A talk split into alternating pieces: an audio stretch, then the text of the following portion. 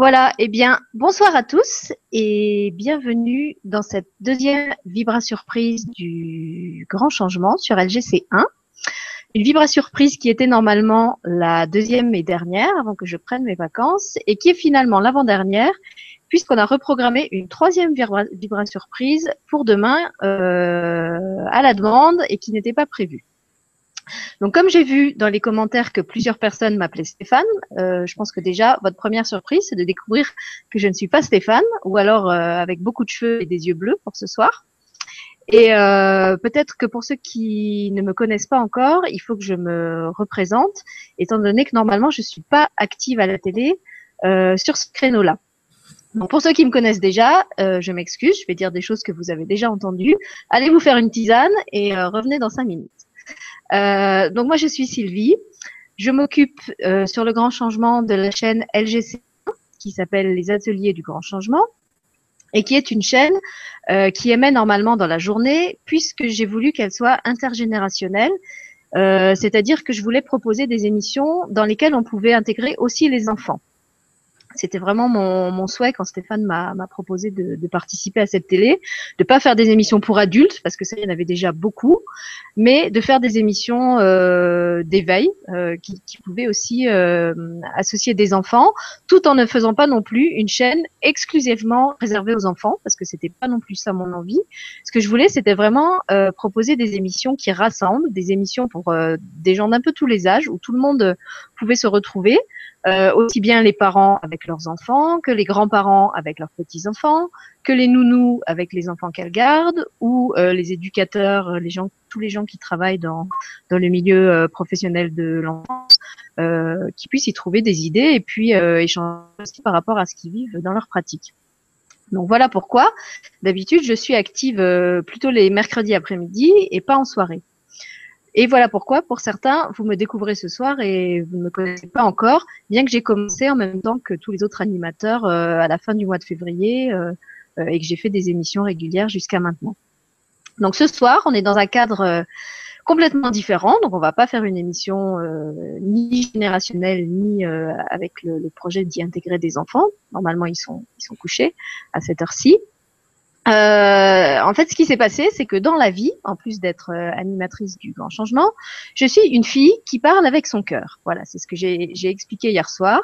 Euh, moi, je n'ai pas de perception extrasensorielle euh, surdéveloppée. Je vois pas les auras, je ressens pas spécialement les vibrations. Euh, je ne communique pas avec des guides de lumière et des autres entités angéliques ou archangéliques. Non, j'ai simplement une espèce d'oreillette qui est à l'intérieur de moi, dans mon cœur et qui me guide euh, pour tous les choix de ma vie, des, des, actes les plus quotidiens aux décisions les plus importantes. Et donc, euh, il y a à peu près un mois, quand j'avais programmé mes dernières émissions, euh, je pensais que j'allais partir en vacances, et là, mon oreillette m'a sonné hein, comme un téléphone et m'a dit non, non, Sylvie, tu vas programmer encore trois vibras surprises en soirée. Alors j'ai dit euh, comment ça en soirée? Normalement, euh, c'est pas mon créneau les soirs. Et l'oreillette m'a dit si si, tu vas faire des émissions en soirée pour les adultes. Ah bon? Et euh, je vais les faire avec qui ces émissions? Et euh, il m'a été répondu que me seraient envoyées les bonnes personnes au bon moment euh, pour refaire le direct euh, dans ces trois émissions qui étaient prévues. Donc une des personnes, ben, vous l'avez découverte hier, c'était euh, Jérôme Matanael qui était avec nous, qui a fait tellement de, qui a suscité tellement de d'enthousiasme et de réactions et de questions qu'on a reprogrammé donc une troisième vibra surprise avec lui à votre demande pour demain parce qu'on n'a pas réussi à répondre à toutes les questions en une soirée. Donc on refera un direct avec Jérôme euh, demain samedi 18 à 13h. Et ce soir, on est dans un cadre encore complètement différent, avec non pas un invité, mais deux, puisqu'ils sont là pour nous parler du couple.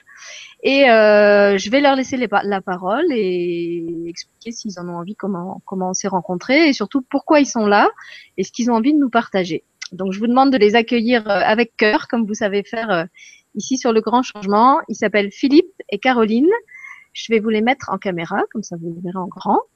Voilà. Et on vous dit, Philippe et Caroline, bonsoir, c'est à vous. Bonsoir. Bonsoir. On commence par un moment de silence de quelques secondes. voilà, c'est un peu la, la grande nouveauté euh, dans, dans l'émission de ce soir, c'est qu'on ne va pas faire que parler. Euh, il y a beaucoup d'émissions où on échange beaucoup par le verbe sur le grand changement et on avait à cœur tous les trois d'apporter dans cette émission des moments de silence parce que le silence est quelque chose qui est très important pour nous trois. Donc ça peut paraître un peu paradoxal euh, de faire de, des émissions en silence à la télé, mais si si, on, on, va le faire avec vous et vous allez voir que ça peut même être bien. Mmh. Je dirais même que c'est ce que j'ai plus à cœur de partager, c'est ce que l'on a découvert bon, d'abord dans différents groupes, mais particulièrement dans notre relation avec Philippe. C'est que c'est dans ces espaces de silence, effectivement, qui, qui, nous pouvons découvrir une reliance extraordinaire qui nous dépasse et qui, qui nous connecte à plus grand que nous. Et ce qui m'a donné envie de, répondre positivement à ton invitation, Sylvie, c'est parce que ça nous apporte tellement dans notre quotidien qu'on a vraiment envie de partager cette nouvelle manière de communiquer, euh, qui n'est pas faite que de silence, parce qu'il y a aussi des moments d'échange, de, dialogue, de partage, mais qui est quand même le, le ciment le, le, plus puissant et le plus profond. Quoi. Donc euh, oui, on va vous proposer pour commencer de, faire un petit, un petit check-up intérieur, à l'intérieur de chacun de vous, pour euh, faire un petit point juste pour euh, mettre le petit curseur pour savoir comment vous vous sentez au début de l'émission, si c'est fluide, s'il reste des stress de la journée, juste de l'observer sans jugement. Et puis, on va faire un petit temps de silence ensemble en ayant bien conscience en fait de notre connexion même à distance et de notre unité à distance, parce que dès qu'on se connecte, il faut savoir que souvent on a parlé des, des égrégores de groupe de manière négative, que ce soit les égrégores d'un club de foot ou autres, euh, qui, amènent des foules dans leur animalité, mais il y a aussi euh, le soi supérieur des groupes, et qu'il est temps qu'on apprenne à utiliser pour le bien de tous. Et c'est vraiment ça qui, en ce moment, euh, nourrit mon quotidien et que j'ai envie de partager. Voilà, et moi j'étais aussi très très heureuse que vous arriviez avec cette euh, proposition-là, puisqu'en fait des émissions sur le couple, il y en avait déjà eu plusieurs euh, sur le grand changement. Il y avait euh, Julien, je crois, qui avait fait quelque chose. Il y a Gwénoline qui avait invité Diane Bellego, donc c'était quand même des thèmes qui avaient été abordés, mais justement toujours à travers la parole. Et c'est vrai que moi le silence c'est aussi quelque chose qui est très très important pour moi dans la vie, qui est vraiment vital euh, au même titre que, que, que, la lumière, que la nourriture, que le sommeil. Je crois que je peux me passer de manger dans une journée, mais je peux pas me passer d'avoir des moments de silence. Euh, je dois avoir un, un, besoin de silence supérieur à la normale. C'est vraiment quelque chose qui me nourrit et qui me ressource, à la limite même qui, qui me guérit. Quelquefois, euh, quand, quand j'ai des, des maux physiques, il, il, me suffit de faire un temps de silence pour que les symptômes euh, s'en aillent tout seuls. Euh, et donc ceux qui, qui, font les ateliers avec moi le mercredi savent que souvent en début d'atelier, on se prend un temps pour euh, ce que j'appelle euh, sceller l'énergie du groupe, ressentir qu'on est là tous ensemble, même si c'est dans le virtuel. Euh, et, et, le ressentir pas forcément à travers une méditation ou, une activité guidée où il y a encore des mots ou encore des images, mais juste être là dans ce dans, dans ce rien, dans, dans cette, ce vide apparent qui en fait est tout. Et, euh, quand on, rentre vraiment en profondeur à l'intérieur, on, arrive à ressentir l'unité de, tout le monde. Donc c'est ça qu'on va essayer de, de, vous faire expérimenter ce soir. Pour les personnes qui ont besoin d'un petit support, euh, ça peut être bien de se centrer sur sa respiration physiologique. Euh, parce que quand on, on, porte notre attention en fait sur notre respiration, on porte notre attention sur notre cœur et ça nous aide à descendre de la tête au cœur. Mais euh, nous avons découvert là récemment, en fait, que c'est aussi dans l'hétérogénéité de chacun que s'exprime le plus euh, la lumière réelle, quoi. Et qu'il n'y a pas à imposer une pratique de groupe et que les outils de chacun viennent se, enfin, c'est comme une coalescence et qui vient au contraire enrichir le groupe. Donc c'est une proposition pour des personnes qui n'auraient pas l'habitude et qui auraient besoin, mais je suis sûre que dans, dans, toutes les personnes qui vont nous écouter, la majorité ont déjà leur pratique et c'est super. Quoi. Voilà, donc effectivement, on ne vous impose pas ni de vous mettre en tailleur, ni de prendre la position du lotus, ni de respirer d'une certaine façon, ni de réciter des mantras. Vous faites ça vraiment comme ça vous correspond, comme ça vous vient. Euh, comme si en fait vous vous preniez un temps de pause euh, au, milieu d'une journée de travail. Euh, euh, si vous voulez vous allonger, vous allongez. Si vous voulez être debout, vous vous mettez debout. Si vous êtes à plusieurs, vous voulez vous prendre dans les bras les uns des autres, euh, vous le faites. Euh, voilà, comme dit Lumineuse, lâchez-vous la grappe, faites ce qui vient, faites ce qui vous, ce qui vous fait envie. Et euh, après, quand, quand Philippe et Caroline euh, s'exprimeront et, et expliqueront un petit peu qui ils sont, euh, si vous voulez, vous pourrez nous partager vos, vos ressentis par rapport à l'expérience. Est-ce que ça vous a mis à l'aise, pas à l'aise? Est-ce que vous étiez envahi de pensées ou est-ce qu'au contraire, euh, vous étiez serein? Euh, Ça va être différent suivant les personnes et c'est ça qui est intéressant. Alors on plonge.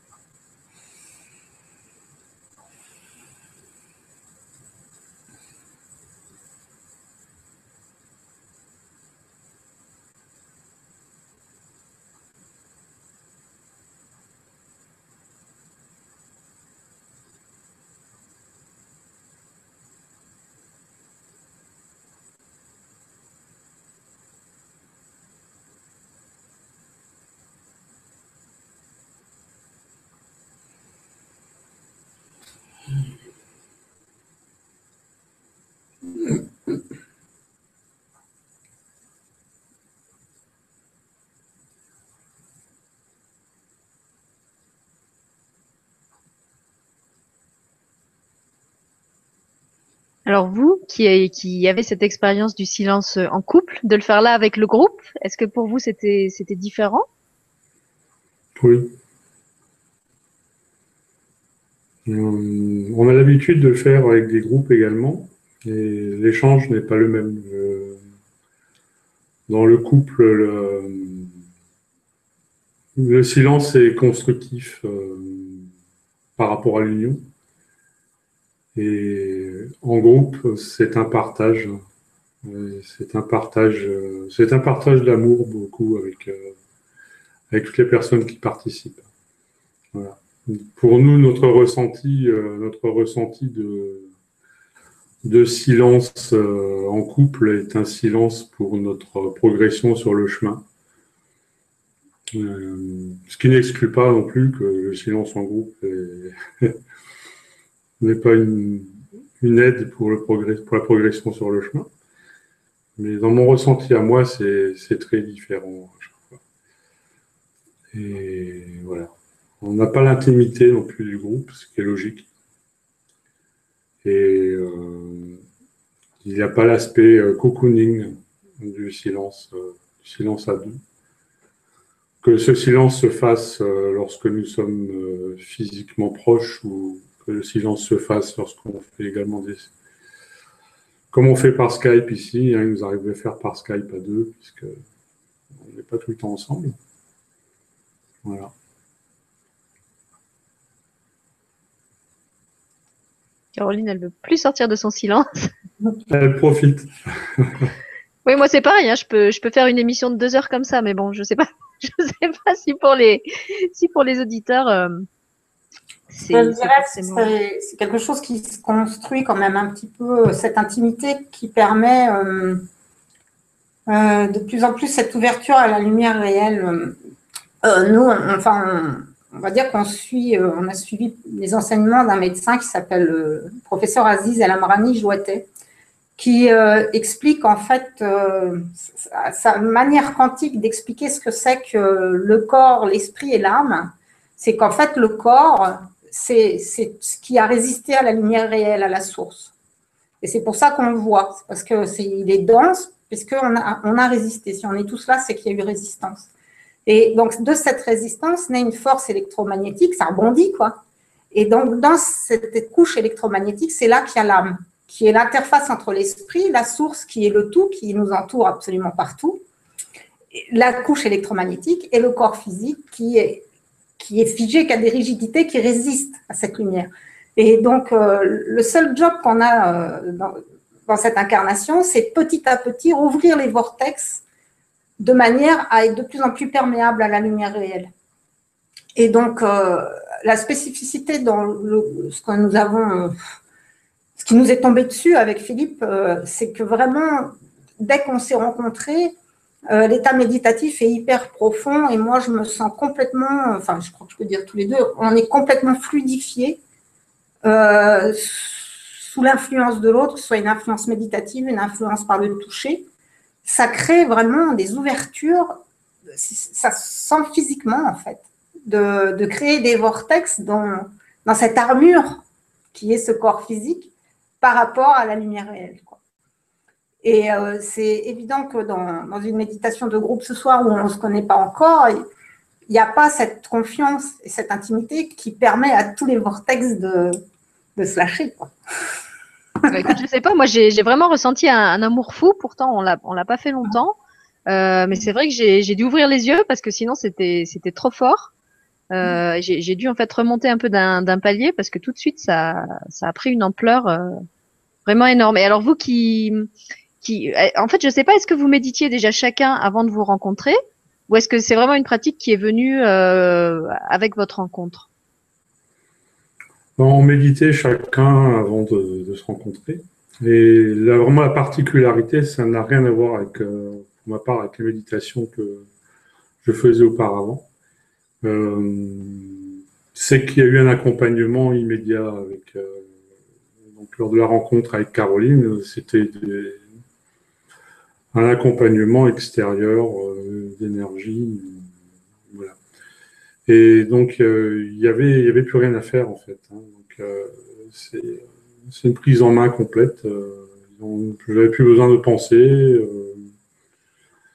et l'accompagnement a été très fort au départ, dans le sens où j'avais constaté ça. Je ne pouvais même pas avoir de pensée négative par rapport à notre relation de couple. Donc, c'était très surprenant. C'est comme s'il y avait eu un barrage de fait. Je ne pouvais pas imaginer quoi que ce soit de négatif par rapport au couple. C'était très amusant. Hein. C'était vraiment très amusant. C'était pas, heureusement que c'était pas pesant.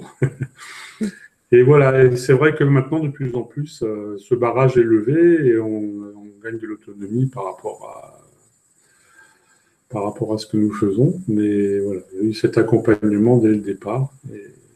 c'est une méditation qui euh, moi, je, pratiquais la méditation depuis quelques années. Euh, la méditation que je pratiquais auparavant était une méditation qui était plus ouverte pour recevoir des, choses. J'ai des perceptions également d'autres dimensions, d'énergie, euh, etc. Et ce qu'on va appeler le silence hein, dans le couple euh, est constructif. C'est moins explorateur, c'est plus constructif. Bah, peut-être en fait ce qui serait bien, parce que moi je connais un petit peu votre histoire, mais les gens qui nous écoutent ce soir euh, n'en savent rien. Euh, peut-être vous pourriez un petit peu raconter quel a été votre, votre parcours, le, parcours avant d'être ensemble et puis le parcours après, puisqu'en fait vous avez chacun, enfin toi Philippe je sais pas, mais je sais que Caroline a eu une vie de couple avant de te rencontrer. Euh, et donc, euh, voilà, vous, votre rencontre a vraiment été comme un, un tournant, si j'ai bien compris, dans, dans votre vie, qui, qui, vous a propulsé, si on peut dire, dans, dans une expérience complètement autre. Euh, et peut-être que ce serait bien que vous nous partagiez un petit peu ça, comment ça s'est fait, euh, pour que les gens comprennent justement comment ce, cette espèce d'alchimie entre vous s'est établie et, et euh, bah, comment le silence aussi s'est intégré à ça comme un ingrédient euh, euh, essentiel de cette alchimie. Alors, je sais pas, lequel des deux veut se lancer en premier.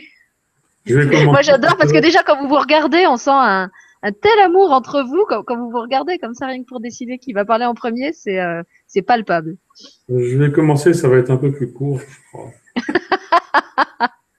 euh, moi, j'ai eu, on peut appeler ça, trois vies de couple avant de rencontrer Caroline.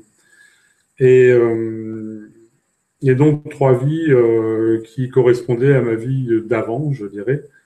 Euh, que je n'étais pas sur le chemin, euh, j'étais complètement dans le voile. Euh, et pourtant, toutes les perceptions que j'avais auparavant, je pensais qu'elles étaient normales ou naturelles, ou que c'était simplement des vues de l'esprit et des gentils rêves. Et c'est que en empruntant le chemin qu'au fur et à mesure, j'ai compris que je percevais beaucoup de choses déjà auparavant. Euh, moi, c'est suite à une dépression en 2009, fin 2009, que j'ai recherché pour la première fois de l'aide à l'extérieur. Et j'ai eu la chance de, rencontrer un maître euh, qui s'est posé là sur ma route. Donc, euh, il n'y avait pas une carte de visite avec marqué maître dessus. Hein. J'ai découvert au fur et à mesure euh, la profondeur de, cette personne. Et donc, voilà, donc je, chemine depuis, depuis 2010 avec, des, des sauts quantiques par moment. Et et donc, euh, bah, je me suis séparé de ma, de ma compagne en, fin 2011, début 2012. J'ai changé de, j'ai changé de région. Euh, mais tout ça en étant vraiment très heureux de tout ce qui m'arrivait. En lâchant de plus en plus euh, tout l'aspect euh, matériel, euh, social du voile, etc. Et avec beaucoup de satisfaction, avec beaucoup de travail aussi, avec euh, de remise en question, des lâcher prises. Bon, le chemin, je dirais, un peu traditionnel de, tout le monde. Et puis, euh, quand je me posais la question du, du couple, euh, même maintenant encore à deux, hein, on sait que le chemin, il est solitaire. Hein. Chacun a son chemin à faire. Euh, certes, on est en couple, mais c'est pas un, travail qu'on fait à deux, pour deux. Le, le, chemin, est, individuel. Et donc, j'étais arrivé euh, un peu de temps avant de rencontrer Caroline, c'est-à-dire à peu près un an et demi, euh, avec, euh, dans des échanges que j'ai régulièrement, je dirais, avec l'univers, avec la source ou avec Dieu, selon les croyances de chacun.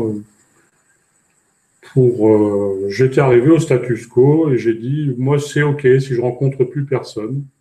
Euh, moi, ça me va. Je suis OK pour terminer euh, ma vie, euh, quel que soit le nombre de dizaines ou de centaines d'années qu'elle dure encore.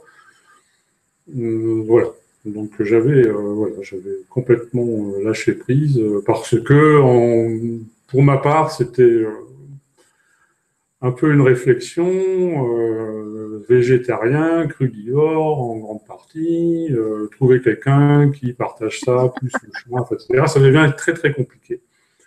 Donc je m'étais dit, pour moi c'est ok, on va pas demander l'impossible. Enfin, je ne pouvais même pas me projeter dans un sens de, comment dire, de d'attirer, euh, avec des moyens autres euh, par des pensées. Donc c'était pas, voilà, c'était pas envisageable.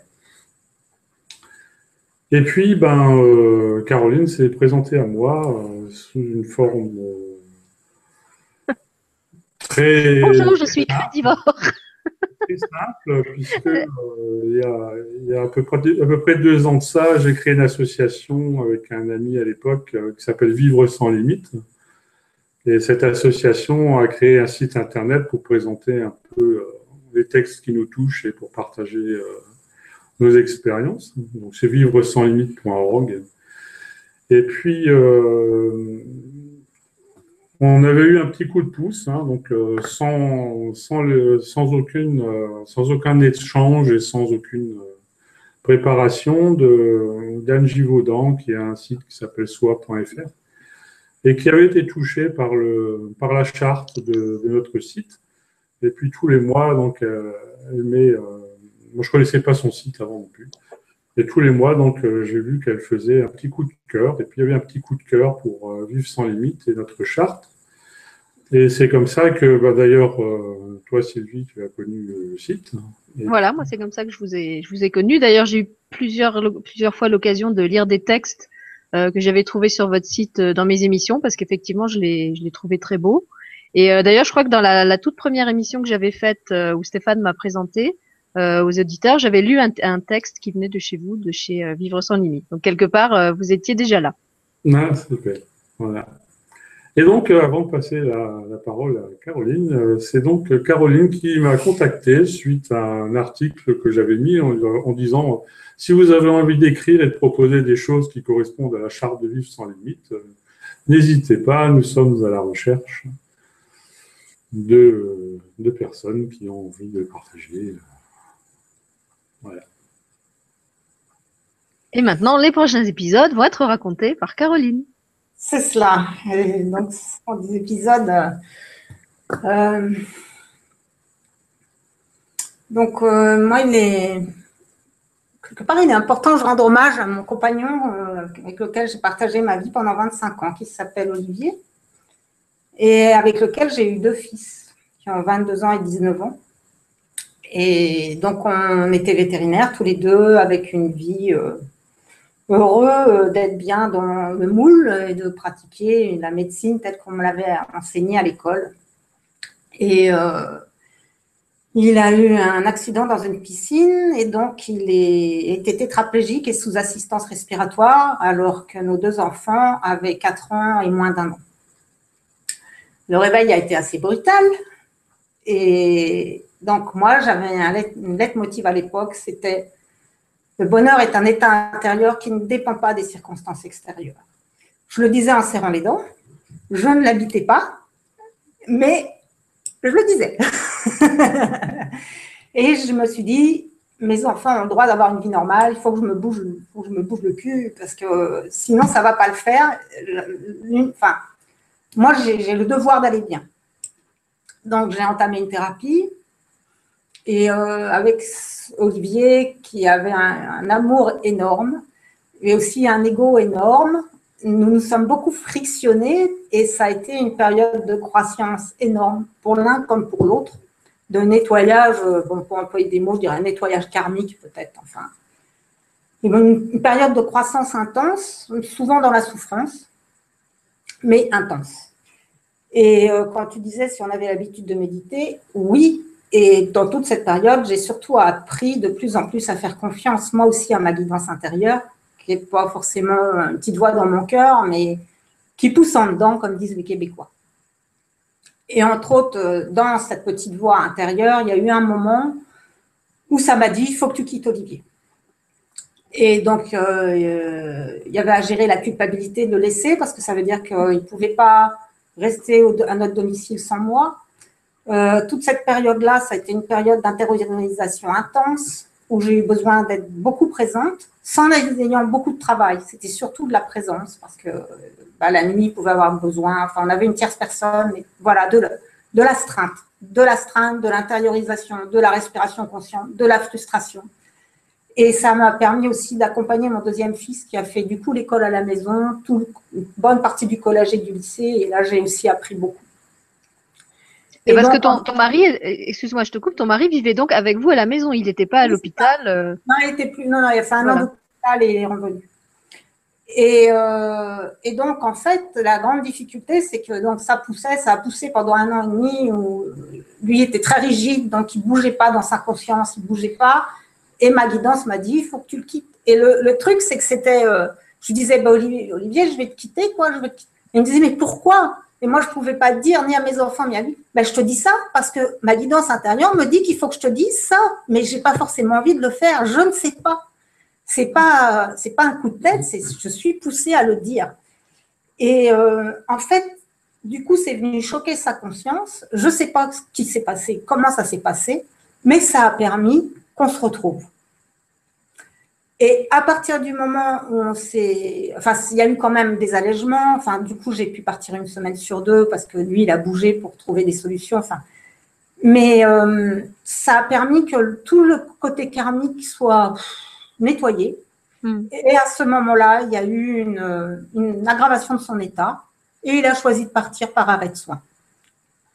Donc, on l'a accompagné en famille et il est parti chez lui, face au soleil, entouré de ses deux garçons, qui donc après avaient, je sais plus, 17 16 et 19 ans, et de moi-même. Euh, de manière tout à fait légale, hein, parce que les arrêts de soins avec la loi Leonetti, je peux en parler euh, au grand changement, il n'y a aucun souci, c'était fait euh, avec le centre de soins palliatifs. Et ça a été un départ magnifique parce que parce qu'il n'a pas été fait dans l'émotionnel, mais dans la lumière, avec beaucoup, beaucoup d'accompagnement. Et voilà, un très, très beau départ. Et donc, comme c'est un homme qui, quand il avait pris sa décision, était euh, très têtu, je lui dis, euh, peu avant son départ, dans nos derniers échanges profonds, je dis, tu sais, je sais intérieurement que je dois rencontrer un homme à l'âge de 50 ans. Et là, ce qui m'a beaucoup surpris, c'est qu'il m'a fait son petit regard rieur et qu'il m'a dit, oui, je sais. Et donc, il est parti à cette période-là parce qu'il savait qu'il devait laisser la place et aussi parce qu'il voulait ne pas laisser de culpabilité à ses enfants qui étaient sur le départ à l'étranger ou à mener leur vie ailleurs. Et il savait combien ça pouvait être difficile, le risque qu'ils se sentent responsables ou mm. Ça n'ait pas été géré. Et lui, il voulait absolument laisser aucune culpabilité à personne. Donc, ça a permis comme ça que absolument tout soit dit euh, de vérifier qu'il n'y ait aucun, aucune trace de non-dit et que chacun puisse exprimer tout ce qu'il avait à dire et qu'il parte en paix et qu'on soit tous euh, contents euh, qu'il retrouve cette liberté. Et qui vous donne la vôtre en même temps. Et qui nous donne la nôtre. comme tu l'as dit, il a aussi choisi de partir pour que vous puissiez chacun aller votre chemin. Voilà, c'est ça. Tout à fait. Et donc, après son départ, moi, j'ai profité de ma nouvelle euh, liberté physique, mentale, psychique. J'ai eu la chance de voyager et vraiment, euh, je ne cherchais absolument rien du tout. Rien du tout. J'étais très heureuse d'être célibataire et d'avoir le rythme que je voulais. Et de toute façon, moi, dans ma tête, je m'étais dit, je prends au moins un an de deuil.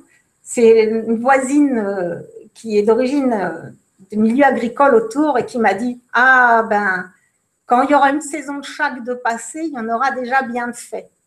C'est-à-dire qu'avec sa manière de dire, c'est un an, c'est le temps nécessaire pour revisiter chaque date de manière à nettoyer un petit peu bah, au niveau vortex quoi, les souvenirs qui peuvent venir euh, encore polluer le présent euh, avec mm. des réminiscences. Et donc j'étais là-dedans. Et euh, et puis, au printemps, je jardinais et j'ai entendu clairement la voix d'Olivier, que je, sur lequel je précise que je ne cherche pas du tout le contact avec les morts parce que je les laisse vivre dans la lumière et euh, il y a, oh, voilà, c'est chacun, chacun son plan. Mais là, j'ai quand même entendu clairement sa voix qui m'a dit L'homme que tu attends est en route, c'est pour bientôt. et là-dessus, je suis rentrée à la maison je zappe sur le site effectivement de soi, d'Angie Vaudan et Antoine Ashram, et je tombe sur le site de Vivre sans limite. Et en lisant les textes, ils étaient donc deux à tenir ce site, il y avait Jacques et Philippe. Je commence à lire les textes de Jacques et Philippe, Jacques et Philippe. En une demi-heure, je savais que c'était plié, c'était Philippe que j'attendais. et ensuite, il a fallu que je fasse une approche à la fois en douceur et dans la transparence. Donc effectivement, j'ai commencé à écrire pour le site parce que j'avais aussi beaucoup de choses à partager. Et puis j'ai commencé à lui proposer qu'on médite ensemble. Et euh, d'emblée, les méditations ont été puissantes. Et, Donc là, euh, vous les faisiez par Skype ou vous étiez déjà Ouais. sur le même secteur géographique? Non, non, par Skype. On les faisait Voilà. par Skype. donc, on- Et c'est vrai qu'au départ, moi, euh, enfin au départ, euh, jusqu'à ce qu'on se rencontre physiquement, euh, Caroline était une lectrice du blog, comme toute autre lectrice du blog. Certes, Comme moi. mais moi, de mon côté, j'avais aucun signe. euh, j'avais euh, une sympathie euh, particulière pour elle, mais ça s'arrêtait là. hein. Et les méditations étaient, les méditations étaient fortes et puissantes, mais j'en avais eu aussi avec d'autres personnes. Donc rien d'exceptionnel.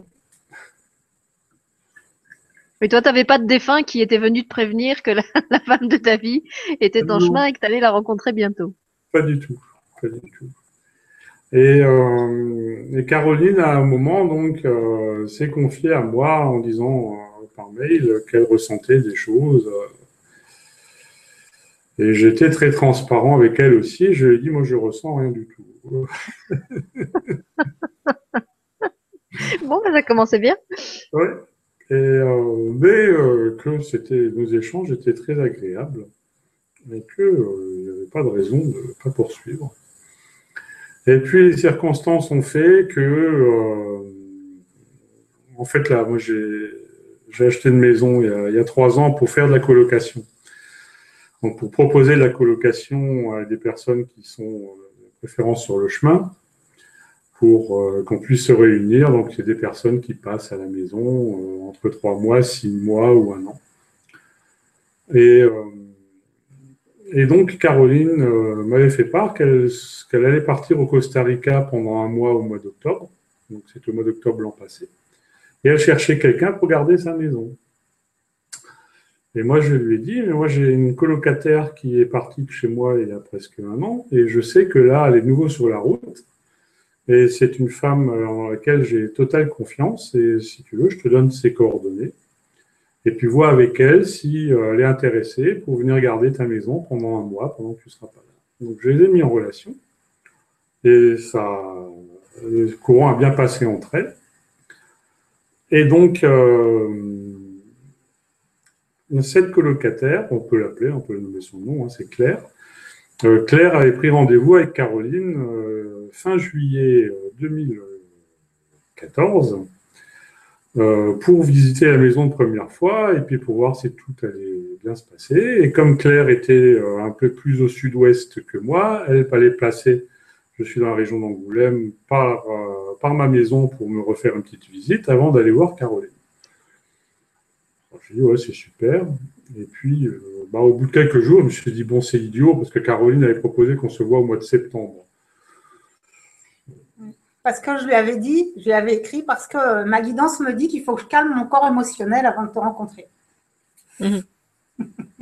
Et donc, j'ai profité du, du voyage de, de Claire chez Caroline pour accompagner Claire chez Caroline pour lui rendre visite. Donc, euh, c'est vrai qu'on s'est on s'est serré dans les bras et c'était spécial. Donc là, pour ma part, mon Caroline euh, vous expliquera euh, comment elle a ressenti de son côté. Pour moi, à partir de ce moment-là, euh, j'étais euh, j'étais plus vraiment dans cette dimension. J'étais euh, j'étais un peu ailleurs. Et donc, euh, je suis allé la voir. Je dis excuse-moi si je peux avoir des comportements qui peuvent paraître peut-être pas logiques. J'ai pas l'impression d'être vraiment là. Mais il n'y avait pas eu de, il n'y avait pas eu de, de coup de foudre. hein. C'était, mais c'était, voilà, j'étais. Et puis, donc là, on ne situe plus trop dans le temps. Est-ce que c'était le premier jour ou le deuxième? Euh, Nous nous sommes, euh, nous nous sommes croisés euh, sur l'entrée de la maison. Elle en sortait, j'étais à l'extérieur. Et on s'est arrêté à peu près à 2-3 mètres l'un de l'autre. Et il y avait le soleil. Et on s'est dit, tiens, c'est le moment de méditer face à face. Et donc, on a fermé les yeux. Et à ce moment-là, donc, quand j'ai fermé les yeux, j'ai eu comme une lumière blanche qui est descendue, qui a, qui a parcouru tout mon corps. Donc, j'ai laissé faire. J'ai eu ce type d'expérience sur d'autres thématiques euh, dans le passé, mais pas aussi fort et pas par rapport à un couple. Et, c'était assez bref, ça a dû durer 2-3 minutes. Et puis quand j'ai rouvert les yeux, elle me regardait et j'ai dit, euh, j'ai dû dire ah bah ouais, ok.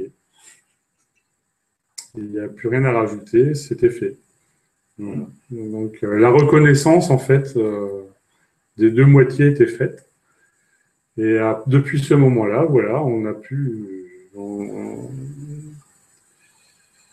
il n'y a, plus jamais eu de doute ou d'interrogation.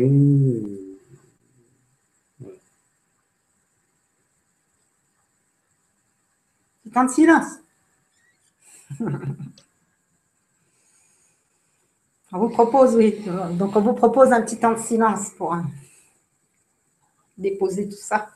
Voilà. Et comme ça, vous pouvez sentir aussi si ce temps de silence euh, vous met dans, vous le vivez de la même façon que celui qu'on a fait tout au début ou si vous ressentez d'autres choses.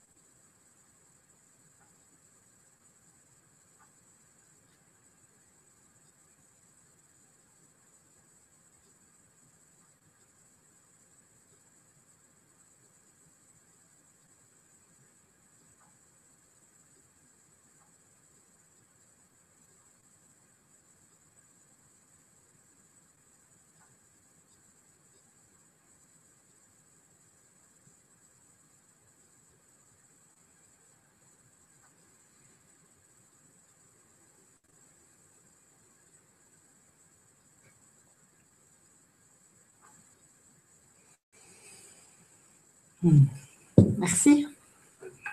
merci à vous. Alors, j'ai envie de vous partager le, commentaire de Mireille qui vous dit merci de votre partage. Je pratique le silence étant une ermite et comme l'a exprimé Sylvie du soir, les vibrations silencieuses sont pour moi tout aussi vitales que l'eau.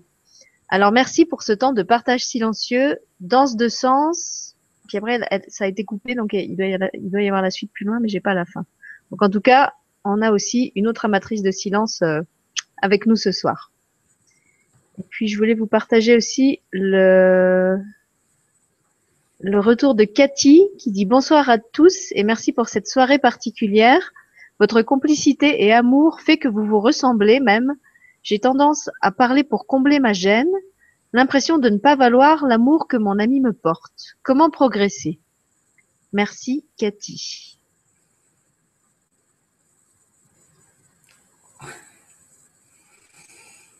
J'ai envie de répondre en osant la transparence, de, partager ce message à son ami. Un petit complément par rapport au, silence. Euh, il est peut-être plus facile de, de méditer de manière conventionnelle si on se lance sur le chemin plutôt que d'aller dans le silence parce que le silence est un peu exigeant. Donc, ne euh, croyez pas que c'est facile. Le, vrai silence, c'est aussi la, paix du mental. Et euh, ce qui peut aider les personnes, euh, nous ne percevons que, que 1% de ce qui nous entoure. C'est-à-dire que nos perceptions, nos sens de tout le monde qui nous entoure, nous n'en percevons que 1%. donc 99% sont invisibles.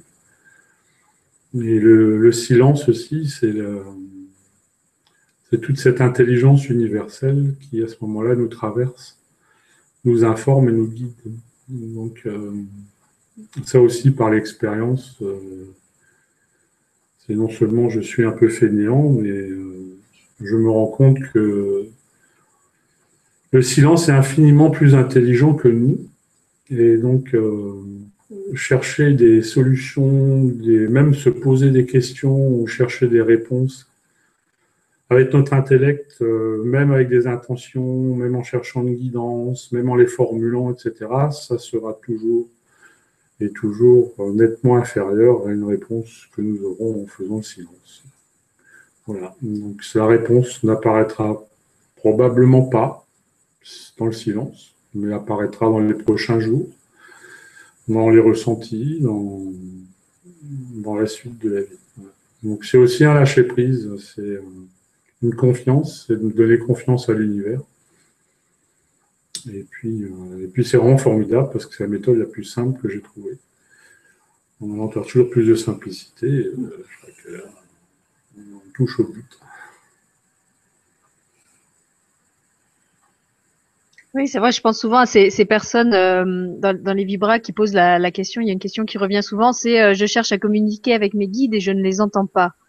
Euh, et je crois que, en fait, souvent, on, comment dire, déjà, on est tellement habité par, par notre propre mental et notre, notre propre questionnement qu'on est comme euh, une espèce de casserole pleine euh, dans laquelle euh, aucune forme de, de guidance, qu'elle soit avec des mots ou, ou avec des images ou, ou, carrément en silence, justement, ne, ne peut traverser, parce que c'est comme si on était un, un, sac déjà rempli de sable, et que la première chose à faire, c'est justement d'avoir comme une espèce de décantation, de laisser descendre, de laisser sortir toutes ces tout, tout, toutes ces pensées, tout, ce fatras d'émotions, de soucis, de choses qui nous qui nous habitent et qui nous encombrent et qui nous empêchent d'entendre euh, notre, guidance, comme tu l'appelles, ou moi je l'appelle la voix de mon cœur, ou après peu, peu importe qu'on appelle le, le, le, plus grand soi ou le guide de lumière. Euh, je crois que c'est effectivement le, le silence, c'est vraiment comme un, comme la base, comme la page blanche sur laquelle cette, cette conscience supérieure peut s'exprimer. Et,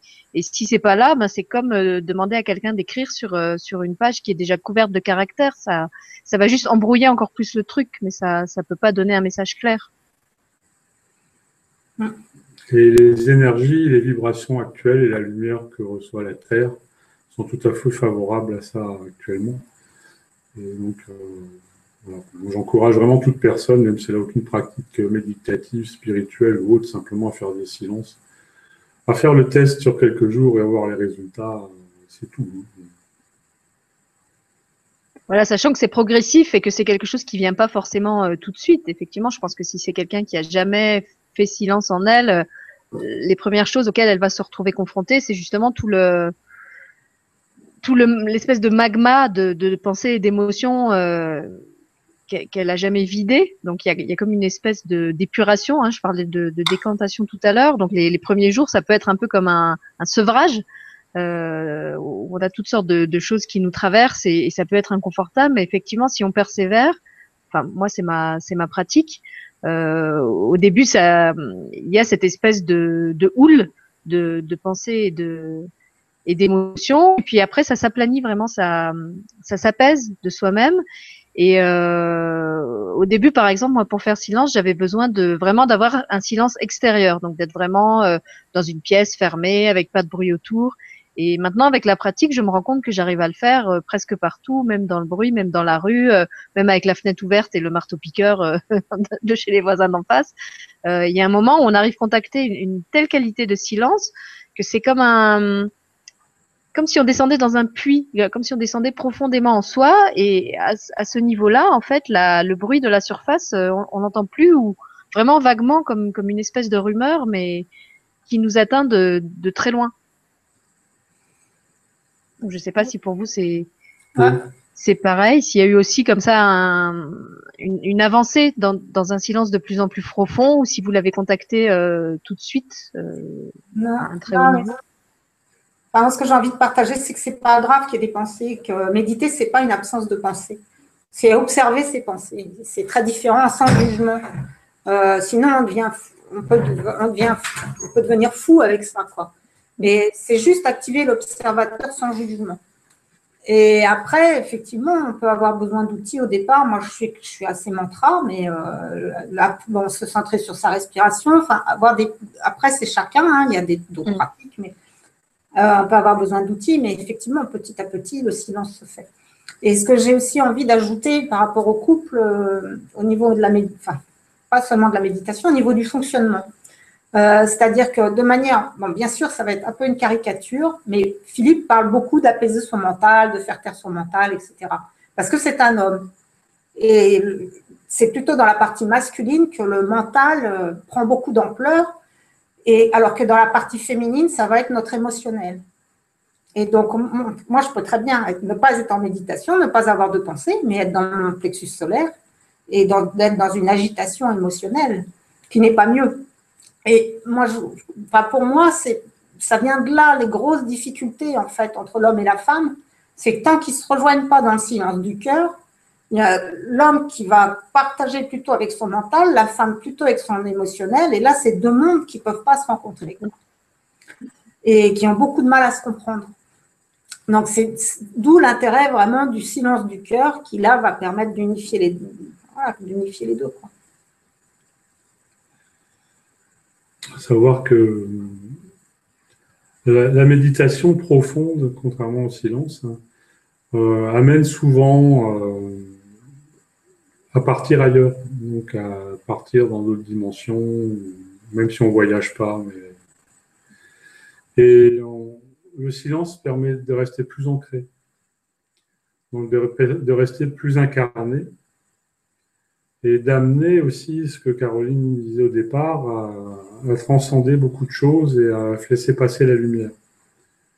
Donc on est moins dans un voyage et euh, pour moi le silence est plus juste. C'est intéressant ce que tu ce que tu dis sur le, silence qui est là pour ancrer parce que euh, c'est vrai que moi je me je me rends compte que les un bon moyen de, de contacter le silence en moi c'est aussi chaque fois que je fais des choses très physiques.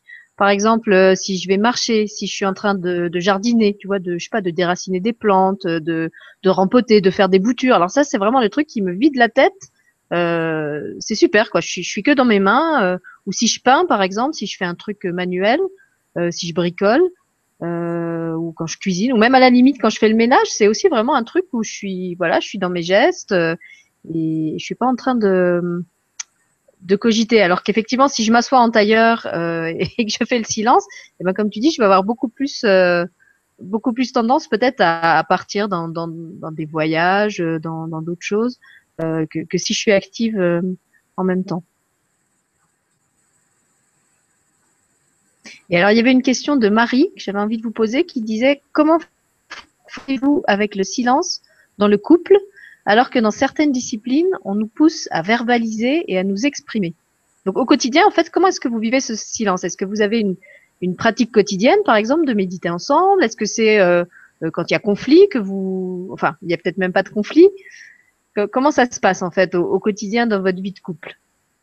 Il n'y a, pas de conflit, en fait. Euh, on a, ça fait pratiquement un an qu'on est ensemble, on n'a jamais eu de conflit. Euh, le, silence, euh, on le pratique soit volontairement en journée, soit euh, c'est le soir quand nous nous retrouvons.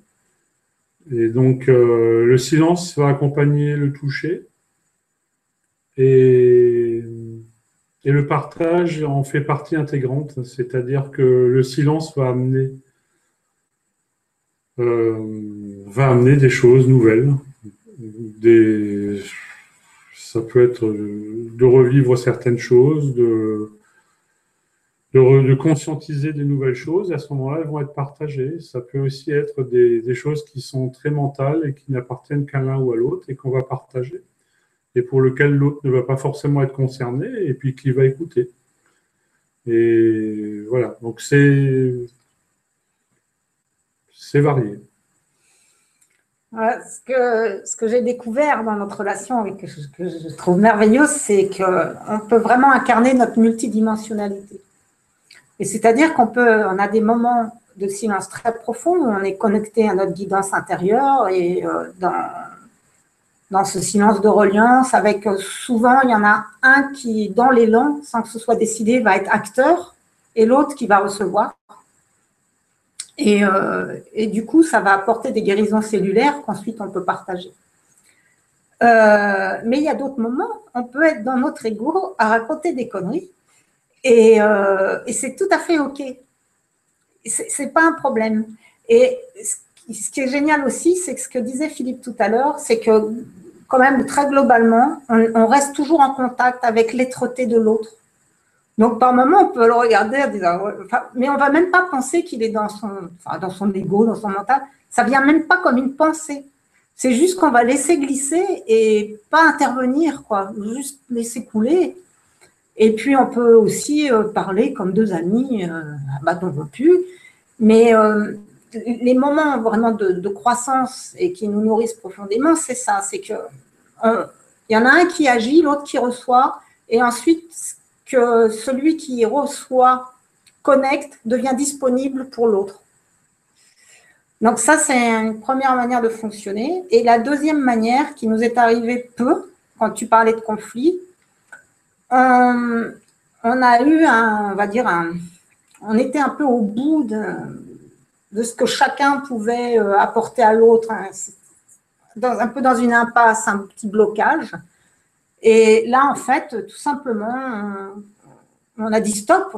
Surtout, en fait, le stop, c'est si on voit qu'on doit commencer à échanger, à, répondre. Le Réagir. Euh, jamais. si ça commence, c'est le temps du stop. Quoi. Et là, en fait, on s'est juste euh, mis sur le dos, on s'est donné la main et on a déposé dans le cristal du couple la demande en disant là, on est au bout, au secours, quoi. Et, euh, et la solution est apparue. Voilà. C'était fait. Quelques jours plus tard, enfin, sans, y repenser. Et c'est aussi euh, comme, que rien n'est important. Donc, euh, rien n'est important et l'humour et puis euh, on déconne toute la journée, quoi. Donc, donc c'est oui, enfin le titre c'est le silence dans le couple. Je, je vois pas un couple fonctionner en étant que dans le silence. Donc, on partage, euh, on partage à longueur de journée et les moments de silence sont moins, je crois, moins, plus courts que les moments de partage, mais sinon, euh, nous, enfin voilà, le but c'est de rigoler du matin au soir dès qu'on peut, quoi. C'est comme une partition. en fait. Euh, vraiment aussi, aussi stupide que intellectuel, que varié, que on a une vie tout à fait euh, enfin, normale, entre guillemets. Hein. Je souhaite à tout le monde de rigoler aussi. Hein.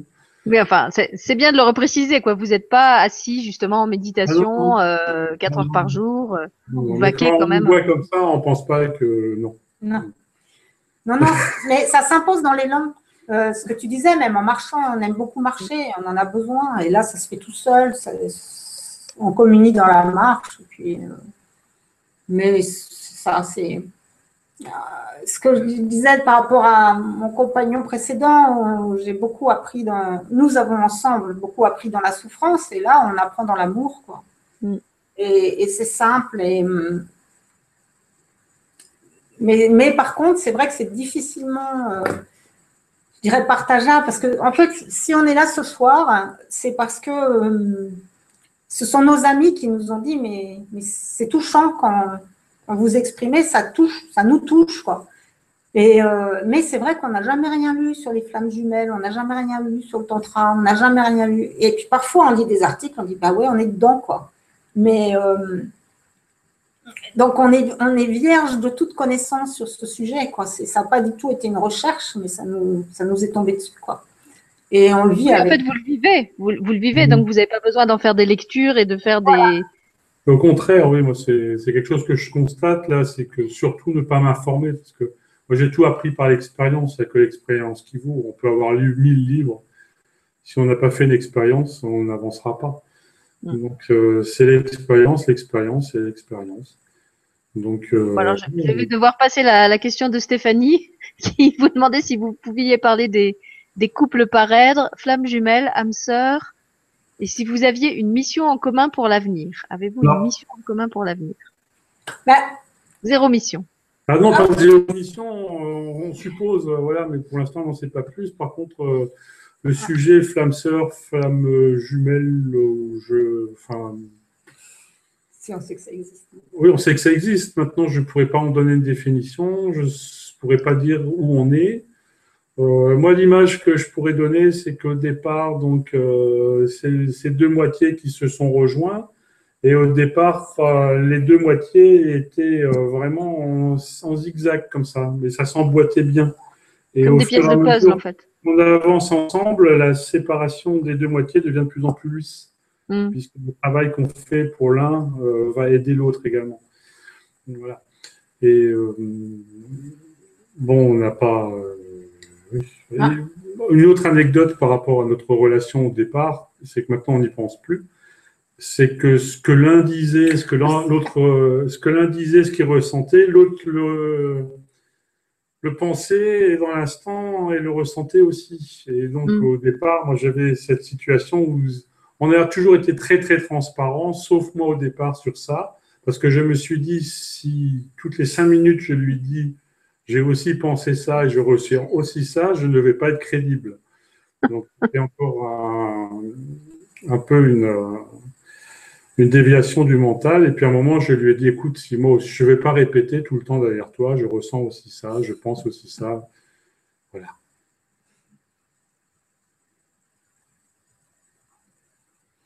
Quant à l'idée de mission, euh, euh, moi, j'avais cette envie de rayonner, d'avoir une mission et j'ai lâché ça. On me rend compte aussi, ce que je te disais tout à l'heure, c'est que rien n'est important. Et euh, se sentir avoir une mission, c'est encore l'ego qui veut. Mm. C'est s'enfermer dans quelque chose aussi après. Hein. Euh, Donc, euh, ça, non.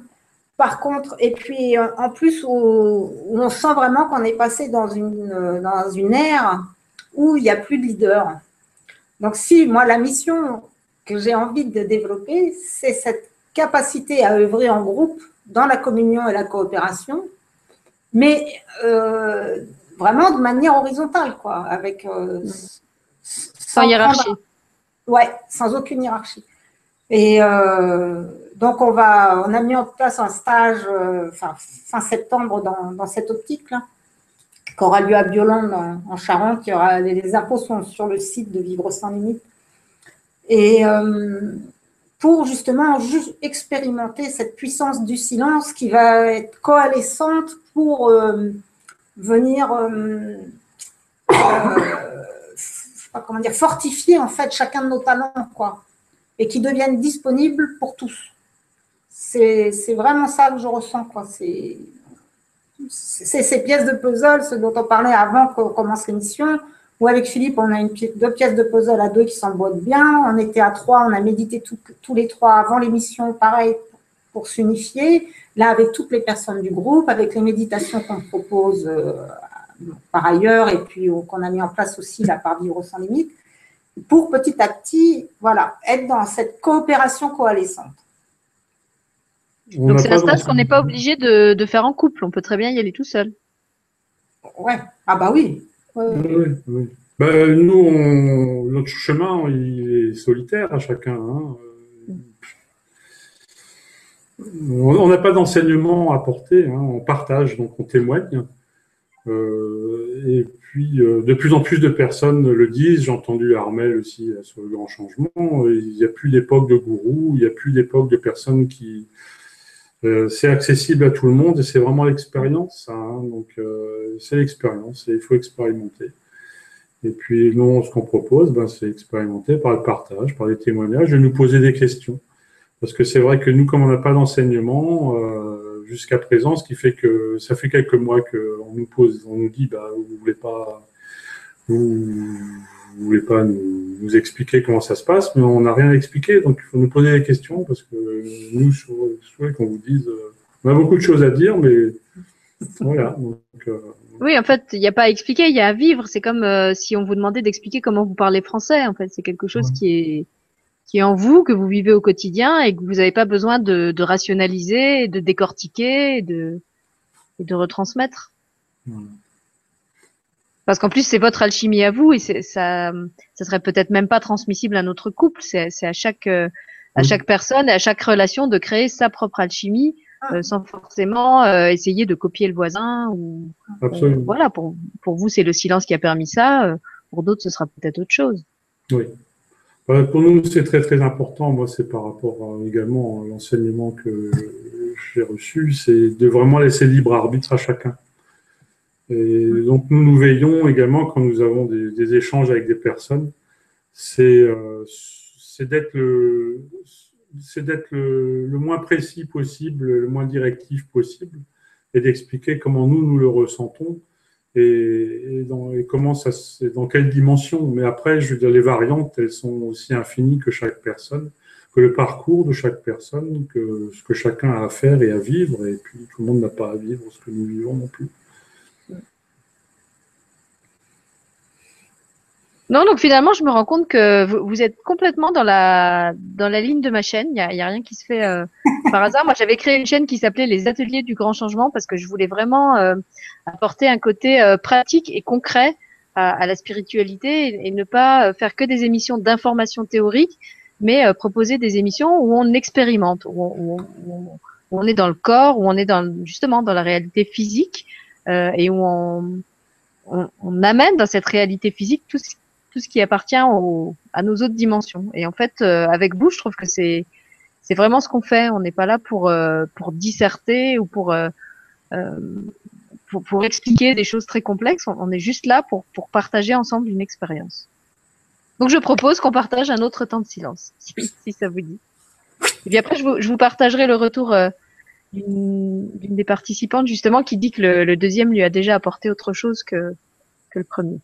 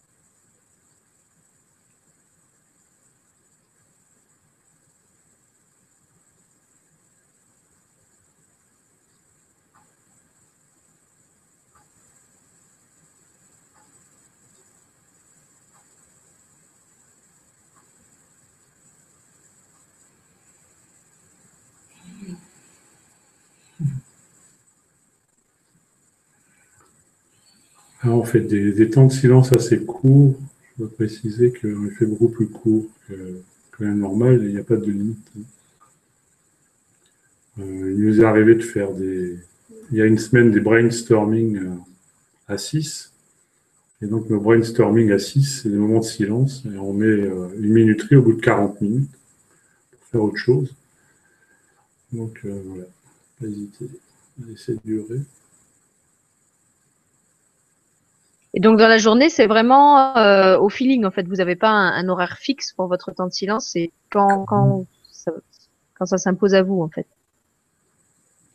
C'est surtout en fait quand on est tous les deux en contact avec notre guidance intérieure et euh, que globalement, pour l'instant, euh, elle nous a toujours dit la même chose au même moment. Donc ça se fait tout à fait spontanément dans l'élan et surtout sans rituel, surtout sans règles. Hein. Mm. Est-ce que ça arrive que vous receviez parfois des infos l'un pour l'autre ou qui se complètent? Oui. Bah, c'est-à-dire que le partage de l'un par rapport à un ressenti euh, va aider l'autre de manière consciente ou inconsciente. Mais c'est toujours, c'est toujours complémentaire. Alors j'avais envie de vous partager le commentaire de bah, Mireille à nouveau qui dit ce deuxième temps de silence a laissé place à la danse et aux danses présence. Je découvre en groupe que le silence densifie la présence, la nôtre et celle de l'autre. Toujours à mes sens. Merci. Beau partage, oui. Donc là aussi, hein, n'hésitez pas. C'est vrai qu'on fait des temps de silence, mais vous avez le droit d'écrire euh, et de partager aussi sous cette forme-là si, si vous voulez nous, nous partager comment vous vivez ce, ces différents silences depuis le début. Euh, je vois qu'il y a aussi plusieurs témoignages de gens qui ont été touchés par l'histoire de, de, Caroline. Euh, Cathy et puis euh, Marie-Hélène aussi qui te dit bonsoir, merci Caroline pour ce partage concernant la fin de vie accompagnée. Les choses peuvent se faire sans avoir le braquage des caméras, avec une belle dignité. Très belle personne, merci à vous. Et puis, il y a encore un commentaire de Lily dit ça me fait penser aux échanges et à la relation que l'on peut avoir avec le monde animal ou végétal. Tout se passe dans le silence et quelquefois on peut être bien avec certaines personnes sans avoir besoin de se parler.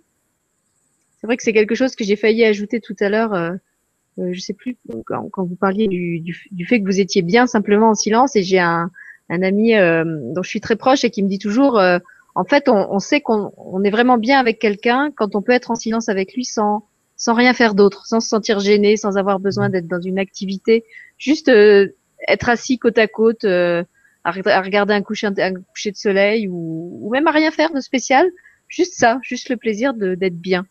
Et euh, c'est vrai que c'est c'est un indice de la qualité de la relation, je crois, le fait qu'on n'ait pas besoin de meubler, qu'on se sente pas obligé de de, de parler, d'échanger des, des banalités, euh, d'être dans tout ce, ce paraître et ce jeu de masque dont parlait tout à l'heure l'invité de Julien euh, dans l'émission de 20 heures. Euh, voilà. Et les, silences ne se ressemblent pas. Donc là, c'était vraiment très intéressant que la personne parle de la densité. La mm. densité peut être présente dans un silence, être très fort, et ne pas être présente dans le silence suivant. Donc, euh, avant de se mettre en silence, c'est de ne s'attendre à rien c'est de faire le vide et de laisser venir ce qui doit venir. Les silences sont très différents. aucun silence ne se mm. ressemble jamais. Donc c'est important aussi de ne pas préformater ce qu'on souhaite mm. ressentir. Et c'est comme une météo en fait. Il faut, accepter tous les temps. Il faut accepter que ça puisse être euh, orageux, que ça puisse être euh, totalement serein, que ça puisse être venteux, houleux. Euh, c'est chaque fois, chaque fois différent. Voilà. Et dans, l'observation, dans le non-jugement de ce qu'on ressent, de ce qui se passe, euh, si le silence est perturbé mentalement, on observe. Euh, s'il est changeant entre le début et la fin, c'est bien aussi. S'il est, court, ben à ce moment-là, il est court. S'il est plus long, on ne s'inquiète pas non plus. Et moi, j'aimerais bien voir la, la réponse de, de, Caroline, puisque Lily lui parlait de, des échanges avec le monde animal et, et végétal. Et toi, en fait, Caroline, tu es, vétérinaire. Donc, tu es vraiment en contact tout le temps avec les animaux. Donc, justement, est-ce que tu as aussi comme ça un échange avec eux dans le silence? Comment ça se passe? Ah, Alors déjà, je ne travaille plus. Ah, tu travailles plus? Non, non, non, je ne travaille pas parce que, parce que je ne souhaite pas m'inscrire au Conseil de l'ordre qui me demande de signer une charte euh, avec laquelle je ne suis pas en accord, donc euh, je ne peux plus faire de soins vétérinaires. D'accord. Euh, ensuite, c'est comme toi, tu disais tout à l'heure que tu n'es pas en contact avec les archanges, etc. Moi, je ne suis pas dans la communication animale. J'ai ma sœur qui est très bonne dans ce domaine. par contre, moi, ce qui m'intéresse avec le, le, côté vétérinaire pur, puisqu'on va parler de ça, je ne sais pas c'est plus euh, la possibilité d'être une interface entre, euh, on va dire même les vétérinaires euh, classiques, et de permettre aux personnes d'accompagner elles-mêmes leur animal sur tous les plans, de prendre la responsabilité et l'autonomie du soin. pour sortir du côté victime, de sortir du côté je le délègue à un veto, mais aussi parfois il y en a besoin quoi c'est ne rien rejeter, ne pas rejeter l'allopathie, enfin, tout ce qui est urgent, dans toute l'urgence, on a besoin de l'allopathie, ça sauve des vies. Et dans les milieux spirituels, on a rencontré, que ce soit ma sœur dans la communication animale et moi-même, des personnes qui ont refusé d'emmener leur animal chez le vétérinaire parce qu'elles espéraient le, soigner uniquement par des méthodes de, euh, de soins euh, énergétiques, et l'animal est mort. Donc, il est super important de, s'intéresser, que ce soit en médecine humaine ou en médecine animale, parce que c'est exactement la même chose, mais ce qu'on dit holistique, c'est sur tous les plans, quoi. Le plan physique, émotionnel, enfin là, on va pas dire le plan mental, quoique, parce que le plan mental, on va l'avoir dans le, système qu'il forme avec les propriétaires, sur le plan énergétique et sur le plan de, l'âme. Et ce qui est super important pour moi, c'est que les personnes puisse découvrir et entrer en contact avec le meilleur traitement qu'elles considèrent pour leur animal. C'est-à-dire que si euh, on a une personne qui croit à l'allopathie et qu'on lui dit on va faire euh, un soin énergétique à distance, ça va pas, c'est pas possible puisque c'est pas dans son référentiel et du coup on va créer des conflits. Hmm. Alors que si à l'inverse on est dans une, avec une personne qui ne croit, on va dire, qu'aux soins à distance et qu'on lui propose de, de l'allopathie, on va créer des conflits.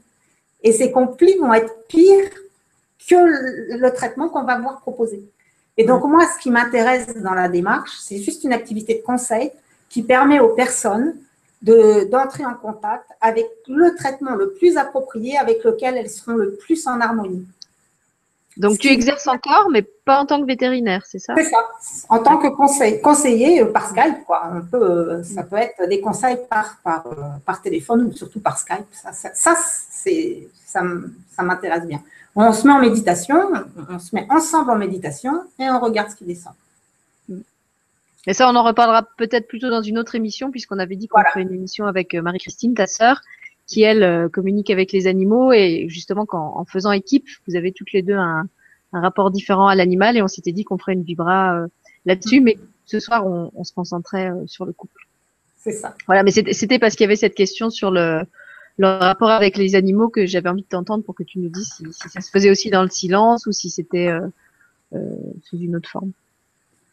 Voilà, puis j'ai commencé à voir qu'il y avait plusieurs beaux beaux retours là sur le, le silence. Alors il y a Evelyne qui me fait rire parce qu'elle nous dit j'ai encore beaucoup de mal à faire taire ce foutu pensouillard. Le silence à l'extérieur, j'y arrive bien, mais à l'intérieur, il y a encore du boulot. Mais ça progresse car j'identifie mieux l'ego qui se pointe.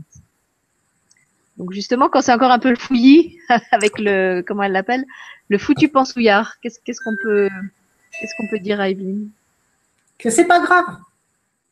Que à partir du moment où elle, elle peut l'observer. Hmm. Ce qu'elle fait, hein, d'après ce qu'elle dit.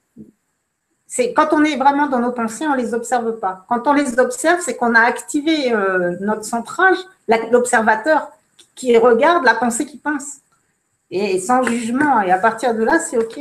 Parce qu'on ne va plus intervenir dans la dualité. Oui, ne pas combattre en fait, ne, pas ne pas s'énerver, ne pas euh, simplement laisser. c'est ce qu'on disait, c'est une, une météo, c'est comme une averse, euh, la laisser passer euh, sans s'énerver. Ben, on est tous passés par là et ça nous arrive encore. Si on a un événement extérieur qui nous a profondément perturbés, mm. le silence, il sera perturbé aussi. C'est sûr. Alors, il y a Jacqueline qui nous renvoie aussi un, très beau témoignage qui dit bonsoir à tous et merci pour cette magnifique vibra. Les moments de silence sont intenses. Ce que vous partagez est très fort. Pouvez-vous préciser, préciser la différence entre silence et méditation? Merci infiniment pour cette soirée. Donc la différence entre silence et méditation.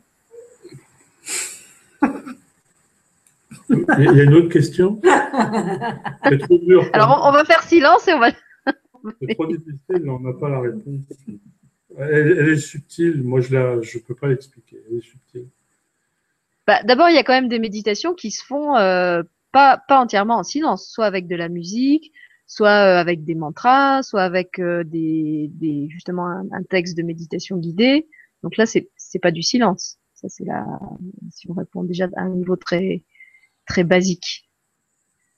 Euh, après, est-ce que c'est, je sais pas, est-ce que c'est une histoire de, palier? Est-ce que le, le, silence serait comme une espèce de, de, de profondeur euh, encore plus grande que, ce qu'on ressent quand on est en début de méditation? Je sais pas. Moi, je pense que le, silence euh, est accessible maintenant. Il ne l'était peut-être pas encore il y, a, il quelques temps. C'est quelque chose d'assez nouveau sur la planète. Ce silence de cette profondeur-là, j'ai l'impression qu'il n'existait pas. Et pour en revenir à ce que tu disais sur les méditations, moi, les méditations que je faisais, euh, que je peux encore faire, hein, je fais encore, que ce ne sont pas des méditations qui étaient dans le silence, c'est-à-dire que j'avais énormément de perception. Donc là aussi, on peut appeler ça onde alpha ou peu importe. Et euh, donc, c'était des méditations qui, enfin, moi, c'est toujours, quand je suis en méditation, ça m'amène sur d'autres plans, dans d'autres dimensions. Faire euh, des choses. Oui, tandis que le, silence, pour toi, c'est quelque chose de plus. de plus lisse, voilà, de plus vide. Voilà, le silence c'est le vide. C'est un peu ce qu'on disait déjà, hein, la méditation, c'est une exploration, on ne sait pas trop si ça va servir ou pas, et à quoi ça sert. Et si c'est pas juste euh, comme feuilleter un, livre ou autre chose. Et le silence, ben, euh, enfin nous, on, le sait par l'expérience et par le retour concret dans la vie au quotidien. Euh, c'est franchement laisser l'intelligence de l'univers faire ce qu'il y a mieux, le mieux pour nous dans l'instant présent. Donc voilà. Donc c'est un peu la différence entre les deux. La méditation, c'est plus euh, l'agrément et le voyage, peut-être une, recherche et une quête. Alors, est-ce que la recherche et la quête est juste? Je ne sais pas. En fonction de chacun, est-ce que chacun a à le faire ou pas Mais euh, je pense par rapport à notre incarnation et par rapport à nos choix d'âme, quelles que soient les, croyances de chacun, le silence est ce qu'il y a de plus fort. Mais il est accessible, je pense, que depuis, depuis peu cette manière. Surtout, le silence, c'est pas faire le silence cinq minutes. C'est juste le silence entre deux pensées. Ça peut être bref. Et dans cette brièveté, on peut capter les informations dont on a besoin. Et c'est moi ce que j'ai envie vraiment de partager ce soir aussi, c'est quand je disais prendre conscience de notre multidimensionnalité, c'est qu'elle est en nous, que la source est en nous, que on va dire la dimension des anges est en nous, que la dimension de l'incarnation est en nous, et, euh, et, donc, il y a juste à, à s'en souvenir. Et, quand on demande de l'aide, c'est à l'intérieur, quoi. C'est jamais à l'extérieur.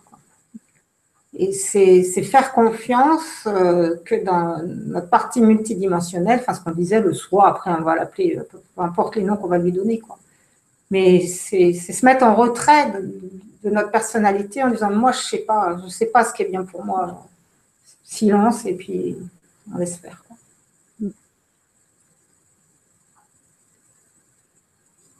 Il y a quelqu'un, je ne vois pas son nom, Yveline à nouveau, qui dit votre témoignage est touchant et très intéressant. Merci. Merci. Et puis il y a Jérôme qui dit bonjour à tous les trois. Pour moi, c'est la zone du deuxième chakra qui s'est activée dans la douceur. Merci de votre partage. je pense que c'est par rapport à, à l'expérience du silence qu'on a fait, le deuxième. Euh, Alors, il y a Marie-Hélène qui dit bonsoir. Le silence fait souvent peur, car cela représente pour certains le vide, le face-à-face avec soi-même. Je le pratique aussi de temps en temps. C'est un besoin pour me ressourcer dans ce monde où tout est bruit et musique. Merci pour cette vibra. C'est vrai, hein, on a de moins en moins d'espace de silence dans, les, lieux collectifs. Euh, récemment, j'ai retrouvé une de mes amies. On voulait aller discuter dans un café et c'était impossible de trouver un café où il n'y avait pas de musique de fond. Avant, euh, il y en avait dans les discothèques, mais il n'y en avait pas dans les cafés. Ben maintenant, partout, on était dans une grande euh, galerie marchande. On a fait au moins dix cafés. Et ben dans tous, il y avait euh, ou la radio, ou de la musique de fond. Dans, les villes en particulier, même dans les magasins. Maintenant, quand vous, vous, allez dans les magasins de vêtements, vous êtes en train de choisir vos vêtements, il y a de la musique. Et ou, même pire, des fois, il y a des infos. Il y a, enfin, les infos, si on peut appeler ça des infos. Mais il y a, y a toujours comme ça cette espèce de, de bruit de fond.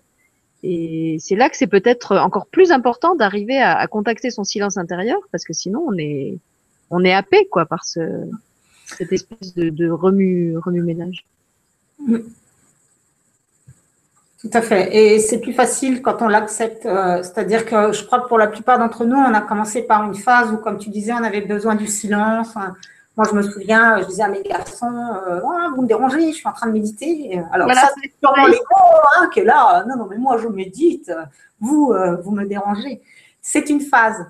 Et euh, vraiment, la, la, phase, quand on sort de la dualité pour accepter, c'est assez nouveau pour moi où euh, il n'y a pas longtemps, je suis allée dans un grand magasin comme ça, avec, je, je, suis très sensible à ces musiques qui me hérissent le poil en fait, et je sens que ça ramène l'agitation mentale, c'est quelque chose qui est douloureux pour moi. Et là, j'y suis allée, mais en dansant, quoi. en acceptant totalement, dans la fluidité, la légèreté et la joie. Et là, bah, justement, on n'est plus le hérisson sur lequel ça vient rebondir, ça traverse, et le silence intérieur peut rester, et on peut sortir en étant euh, encore en bon état. Euh, pas épuisé, pas énervé. Euh, bon, après, il faut connaître ses limites. Hein. Ça marche peut-être un quart d'heure, une demi-heure. c'est ça. T'aurais peut-être pas fait une journée shopping euh, dans Mais, en tout cas, voilà, l'acceptation est la base pour permettre de mieux supporter ce qui, ce qui, est mm. et que nous avons co-créé. Qui n'est pas sur quoi, on n'a pas de prise de toute façon. Donc c'est vrai que ce se, mettre contre, finalement, c'est encore générer du stress euh, par rapport à celui qui, existe déjà. Moi, je voudrais rebondir aussi sur ce que Caroline a dit sur euh, accepter ses limites. Euh, c'est très important sur le chemin. On n'est pas censé être parfait et on n'est pas censé non plus atteindre une perfection quelconque. Donc, accepter ses limites, c'est aussi dire ça, je peux pas. Mm.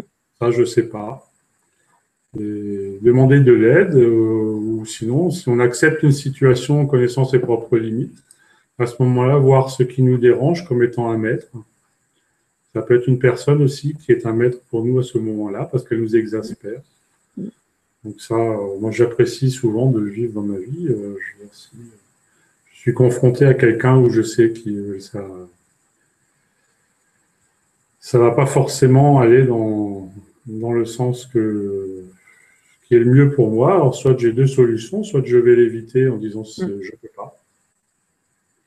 Et si j'accepte de, si j'accepte la rencontre, euh, qu'elle soit brève ou un peu plus longue, à ce moment-là, cette personne est un maître pour moi parce qu'elle va me montrer des choses, elle va me montrer. Euh, c'est le fameux effet miroir. Mm. Et, euh, et, et, souvent, j'ai des j'ai des réponses qui me viennent, euh, pas forcément de la personne, mais d'autres personnes qui, elles, sont en accord avec elle, où je peux voir quelle est la vibration de cette personne, me mettre sur la même. Et à ce moment-là, ça permet aussi de passer des caps. Donc, c'est pas de dire oui à tout, c'est pas de dire non à tout. C'est, voilà, il faut que ça reste fluide. Et, et voilà, on n'est pas, on n'est pas parfait, et même entre nous aussi, on se dit ça, nous, pas. Voilà ça reste simple et joyeux et rien n'est important. Ouais, je trouve que c'est très bien que tu, tu reprécises ça. Et en plus, j'écoutais tout à l'heure, euh, en vous attendant, le, le, début de la conférence de Julien euh, avec, euh, je sais plus son nom, Nickel quelque chose, euh, qui, qui, parlait aussi justement de cette espèce d'idéal spirituel euh, dont peut s'emparer l'ego, tu vois qu'il faut être toujours au top, toujours zen, toujours euh, toujours euh, serein, toujours lumineux, toujours ceci, toujours cela, et qui du coup euh, a beaucoup de mal à accepter quand il quand il redescend. Et il disait en fait c'est hum, l'image qui m'a été donnée, c'est celle d'une montagne, et quand en fait quand on escalade une montagne, ben en fait on passe pas tout son temps à monter. Il y a des moments on est obligé de redescendre, et puis après on remonte. Euh, et pour un, un, sportif ou un alpiniste, ça paraît tout à fait normal d'avoir comme ça des, des périodes de, de décrue, de, de, de, où on a l'impression de, faire marche arrière, mais en fait c'est parce qu'on va remonter. Euh, alors que l'ego spirituel, lui, voudrait qu'on soit tout le temps en progression, tout le temps mieux que la veille, euh, euh et, et, nous, nous cravache en quelque sorte euh, pour qu'on soit euh, chaque jour meilleur, alors que dans n'importe quelle autre activité, on s'accorderait des temps de repos pour pouvoir justement repartir avec plus d'élan. Et euh, je leur avais mis en commentaire qu'il y a un, livre là-dessus qui est très bien, qui s'appelle euh, Après l'extase, la lessive, et qui parle justement un petit peu de ces espèces de cycles par lesquels on passe quand on suit un, un chemin spirituel et qui sont normaux, et, et que justement c'est normal qu'il y ait des, des phases de, de, déconstruction et de euh, où on a l'impression que qu'on perd les bénéfices de ce qu'on avait acquis, si tant est qu'on ait acquis quoi que ce soit. Euh, mais voilà, il y a, y a, des fois on a l'impression qu'on a on a réussi à progresser jusqu'à un certain point, puis hop, ça se redétricote et on fait euh, dix pas en arrière. Et là, pour l'ego, c'est très énervant.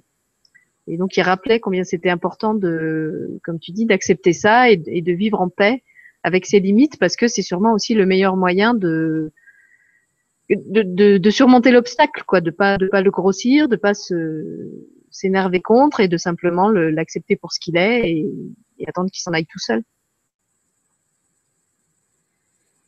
Merci. Silence. C'est un silence.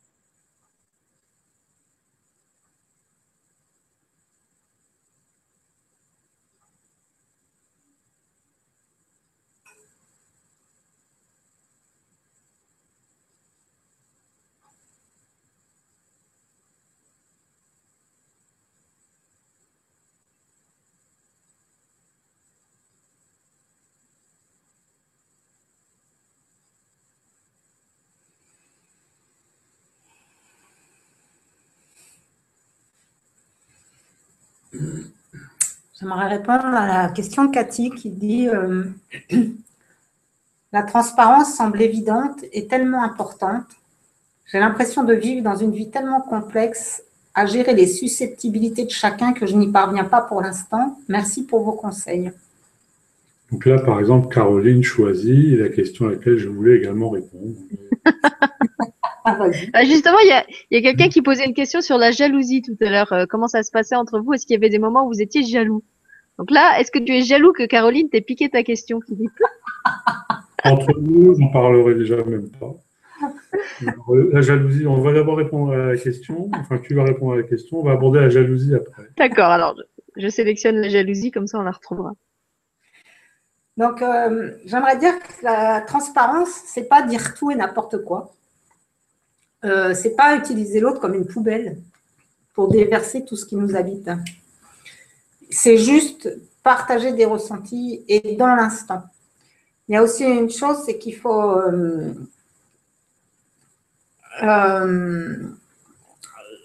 donc de rester toujours collé au présent. Et donc, nous, on est complètement transparent dans notre relation, mais pas forcément dans notre passé. Parce que ça n'a aucun intérêt. On ne va pas aller réactiver des choses du passé, parce qu'on n'est plus cette personne-là. Et on ne va pas être euh, forcément... Euh, euh, bah, je vais prendre un exemple très simple, parce qu'on parlait de la jalousie, ou moi, on va dire, mon trip, c'est parfois un peu l'abandon. Philippe marchait tout seul devant moi, en randonnée, et puis moi, je te dis, ouais, j'aimerais mieux qu'il soit à côté de moi. Enfin voilà, le mental, l'émotionnel qui commence à grogner. Il y est pour rien, ça m'appartient en totalité, c'est pas son affaire. Donc là, il n'y a absolument pas besoin de transparence.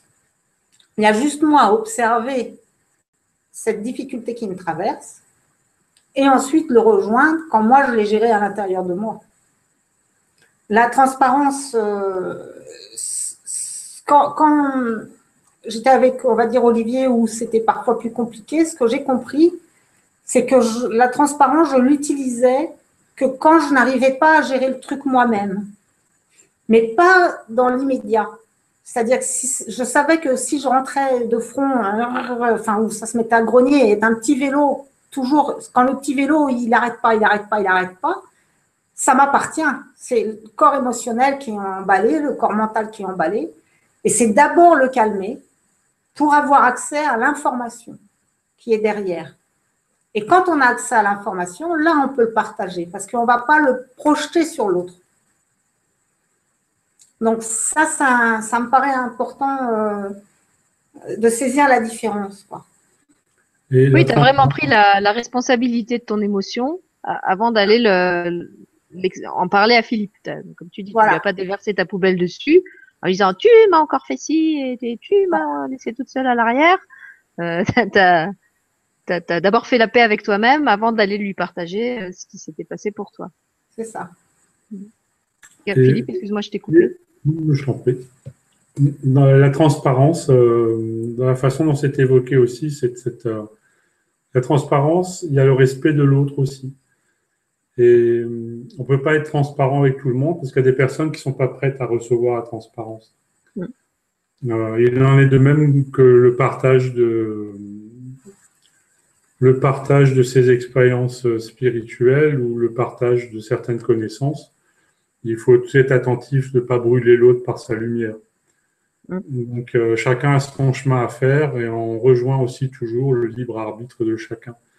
Donc, euh, c'est très juste de ne pas être transparent avec certaines personnes parce qu'elles ne sont pas prêtes à le recevoir.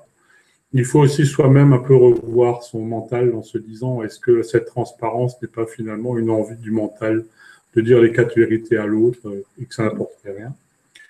Et puis euh, aussi une base, une base pour, euh, pour le chemin, enfin pour moi, c'est par exemple les quatre accords Toltec, dans un des accords, c'est ne te soucie pas de ce que l'autre pense de toi. Donc c'est aussi important euh, dans le cadre de la transparence, parce qu'on a quelque chose à dire, on le dit. Après, ce que l'autre va en penser, ça lui appartient. Et sinon, on a estimé au fond de nous-mêmes qu'on avait à être transparent et à le dire, on le fait. Parce que sinon, on n'avance jamais non plus. Hein, euh. Alors sur le sujet de la jalousie, euh, c'est extrêmement vaste parce que ça inclut Ça inclut d'autres sujets qui sont, qui sont profonds.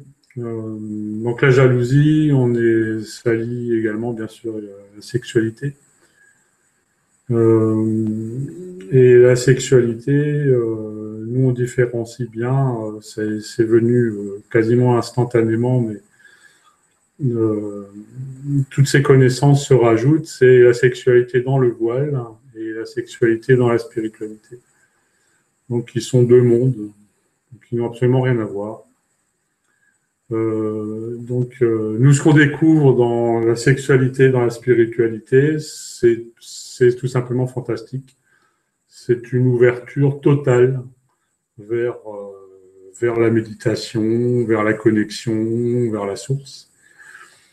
Et au fur et à mesure, hein, ça fait qu'un an, hein, donc au fur et à mesure, on voit vraiment tout l'enlisement, l'englument, euh, je veux dire, tout ce qui pèse, toute cette frénésie, sous cette insatiabilité de la sexualité qui est dans le voile. Donc, ce n'était pas le cas au début, c'est des choses qui nous sont apparues au fur et à mesure. On a nous-mêmes été accompagnés par rapport à ça. Euh, la sexualité en elle-même, euh, il faut le vivre, quoi. Hein. Je veux dire, c'est pas, c'est pas, c'est pas descriptif. Chacun a faire son expérience. Donc, par rapport à ça, la, jalousie, euh, moi, je, fais souvent pour mettre des, mots d'humour dans la journée. enfin, souvent. Je fais occasionnellement semblant d'être jaloux, mais c'est, c'est purement. Euh, c'est un jeu, en fait. C'est purement faire un jeu d'humour. Euh, le, sujet ne peut pas exister. dans, une, dans notre relationnel, le sujet de la jalousie ne peut pas exister. Euh, comment ça pourrait être J'essaye maintenant d'imaginer.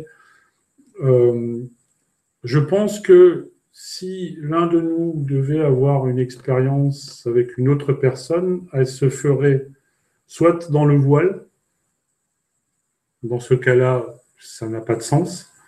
Soit elle se fait également de manière spirituelle, mais là, pour l'instant, je ne le conçois pas, puisqu'on n'a pas fait le tour nous-mêmes de ce qu'on peut s'apporter. Et dans tous les cas, je pense, aussi bien pour Caroline et pour moi, ça serait une expérience bien pour la personne qui le ferait. Et il n'y aurait pas lieu d'être jaloux. C'est comme avoir euh, euh, faire un, nouveau saut, faire une nouvelle prise de conscience, euh, etc. Donc voilà, de toute façon, la, jalousie, c'est quelque chose qui est basé sur une blessure. C'est lié à la, peur de perdre, c'est lié à la, à la, possessivité, à la peur de l'abandon. Et euh, on sent bien qu'entre vous, il n'y a, a pas de blessure. Donc, s'il n'y a, pas de blessure, il ne peut pas non plus y avoir ce, ce sentiment de jalousie parce que vous, vous savez que vous, n'êtes pas chacun la, chose de l'autre. Et ce qui va peut-être surprendre euh, les personnes, c'est que moi j'ai mis un texte aujourd'hui sur Vivre sans limite Euh, je publie beaucoup de textes sur lesquels je ne suis pas forcément complètement en accord, ou je publie également des textes où, entre-temps, je suis passé au-delà. Mais notre lectorat est relativement large et des textes correspondent à des personnes en fonction d'où ils en sont sur le chemin, sans jugement aucun. Chacun vit des expériences pas forcément dans le même ordre. Donc quelqu'un qui a fait quelques expériences il y a trois ans, euh, peut-être que moi j'allais faire aujourd'hui, peu importe. Mais donc euh, dans ce texte, euh, il était parti, enfin la, personne qui l'a écrit disait qu'on peut souffrir également, même si on on est un couple uni, euh, de l'éloignement de l'un de l'autre. Et ben nous, pas du tout. Donc on est très content, on est heureux même quand on se sépare, parce que c'est un moment d'intégration. Et donc euh, ce sont nos vies sont des moments où on se retrouve pour, euh, pour deux semaines ou trois semaines, ensuite on va se reséparer pour deux semaines, trois semaines. Ça se resserre plus parce qu'on a besoin de moins intégrer. Mais euh, c'est des, moments, au départ de notre relation, c'était vraiment important, même parfois euh, quand on était ensemble, une demi-journée, ou de dormir, euh, ou de dormir dans deux endroits différents. Donc de faire vraiment une coupure. Voilà. Et, là aussi, c'est la transparence, c'est-à-dire que moi, par exemple, je vais partir demain. Euh, et puis, euh, si on fait un Skype demain soir, on se dit, oh, c'est vraiment super, je ne m'as pas manqué du tout, ah bah toi, moi non plus. non, moi je comprends parce que je suis, je suis comme ça aussi et c'est vrai que je, je, pourrais pas concevoir de vivre dans un couple où on serait tout le temps euh, collés l'un à l'autre, tout partager, tout faire ensemble et quand je vois comme ça des couples très très fusionnels, euh, ce que j'appelle les couples escargots, ils sont toujours collés l'un à l'autre. Pour moi, c'est un peu un mystère, mais après, euh, ok, chacun chacun est différent et J'aimerais répondre à Marie qui parlait donc jalousie et manque en disant donc qu'en est-il des symptômes du couple que l'on voit dans beaucoup de relations jalousie manque? Donc Philippe a répondu sur jalousie euh, moi j'ajouterais aussi pareil on se dit mais les mots d'engagement ça n'a aucun sens. Euh, il y a plein de mots qui n'ont plus de sens euh, fidélité engagement ça on peut même pas en parler quoi ça n'a pas de sens. Par contre en ce qui concerne le manque puisque c'est quand même tu disais que plus de blessures oui mais ça a été à bosser donc, quand je suis partie au Costa Rica, c'est un voyage qui était programmé avant que je connaisse Philippe. Et c'était vraiment un rêve pour moi. donc, euh, je reprends mon histoire. 18, donc, quand même beaucoup de temps passé auprès de mon conjoint, beaucoup de temps passé à la maison. Et là, cette possibilité de voyage en étant accueillie, etc., c'était le top. Et donc, euh, j'étais en train de me baigner dans une mer magnifique. tout était parfait. Et je me suis rendu compte que je me torturais en regrettant que Philippe ne partage pas ce moment-là avec moi et que j'étais moins bien à vivre ce moment unique euh, alors que j'étais en, couple, entre guillemets, enfin, que j'avais rencontré quelqu'un avec qui je m'entendais très bien, que lorsque j'étais célibataire. Mais mm. je deviens dingue, quoi. Enfin, c'est vrai que c'est une cette folie amoureuse est dingue. Euh, et, et, ça me prenait quand même la tête, hein. il n'y avait rien à faire. J'étais prise dans, enfin pas la tête justement, le plexus, je pense. Et après, le mental s'y et, euh, et là, j'ai demandé de l'aide. Euh, pareil, j'ai dit non, là, au secours, quoi. Je dépose. Et du coup, après, je pensais plus à lui. Alors, le mental, il disait Ah, mais tu l'aimes pas, hein. Tu l'aimes pas puisque tu penses pas à lui. C'est pas normal. Hein, c'est pas normal quand on parle manque, tout ça, c'est pour répondre à Marie, c'est le corps émotionnel qui est à gérer, c'est tout. Quoi. Le corps mental, le corps émotionnel. Et, euh, et maintenant, effectivement, en fait, ce qu'on vit ensemble, ça nous aide à, faire des sauts quantiques au niveau vibratoire. Et ensuite, quand on se sépare, ça nous permet de désintégrer et on garde ce qu'on a reçu quand on était ensemble, ce qui nous permet d'être encore mieux seuls euh, qu'avant. Et euh, donc, c'est top, quoi. une petite précision qui me vient aussi, euh, c'est que tout ce que nous vivons, on ne prend pas de décision en fait. Donc il est important aux personnes de bien conscientiser qu'elles peuvent vivre exactement la même chose. Donc on n'est pas meilleur, on n'est pas plus intelligent, on n'est pas plus doué, on n'est pas supérieur à quiconque, et chacun peut vivre exactement la même chose. Il suffit juste de laisser aller. Donc, on n'a pas fait des choix plus stratégiques, il n'y a rien de mental. Euh, ce qui se passe pour nous ne nous appartient pas non plus. Et chacun peut le vivre dans sa vie, que ce soit en couple ou individuellement, hein, je veux dire, euh, par, rapport à son relationnel, par rapport à beaucoup de choses. Voilà. Donc, il n'y a pas. Euh, voilà, c'est important. Enfin, je me suis senti de le dire. Il n'y a pas. Non, non, c'est bien de le rappeler que vous n'êtes pas des.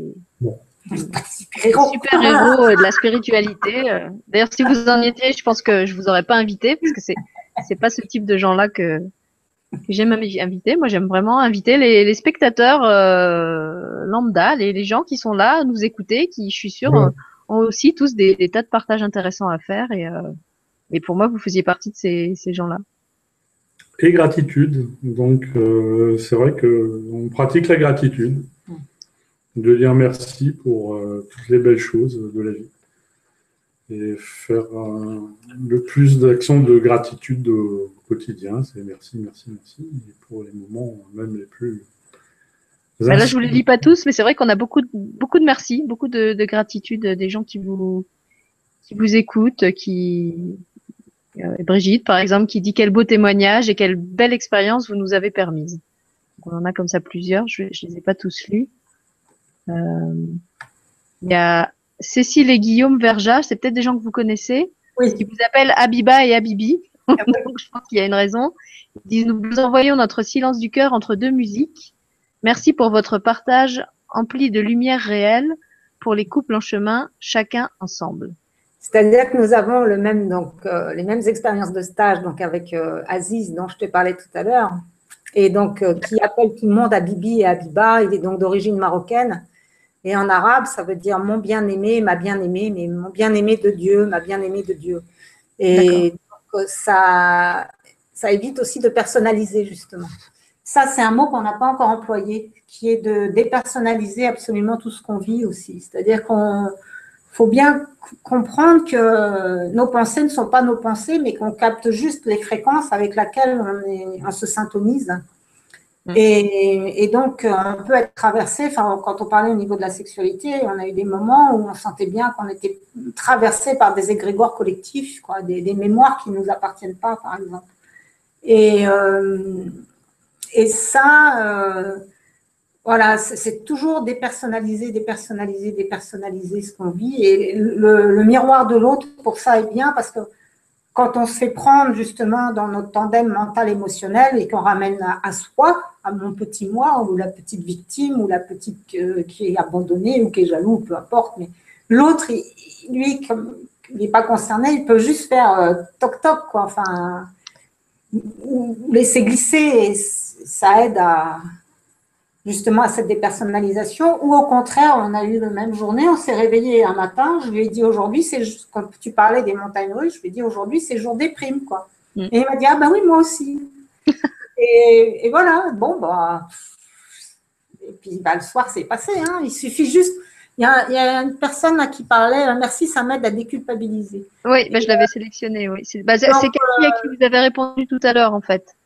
Donc, l'enseignement vraiment d'Aziz nous apprend qu'on n'a absolument pas à être parfait, mais juste à activer l'observateur euh, pour éviter toute dualité. Et la dualité, c'est le jugement, quoi. Donc, c'est zéro jugement, euh, juste accueillir ce qui est.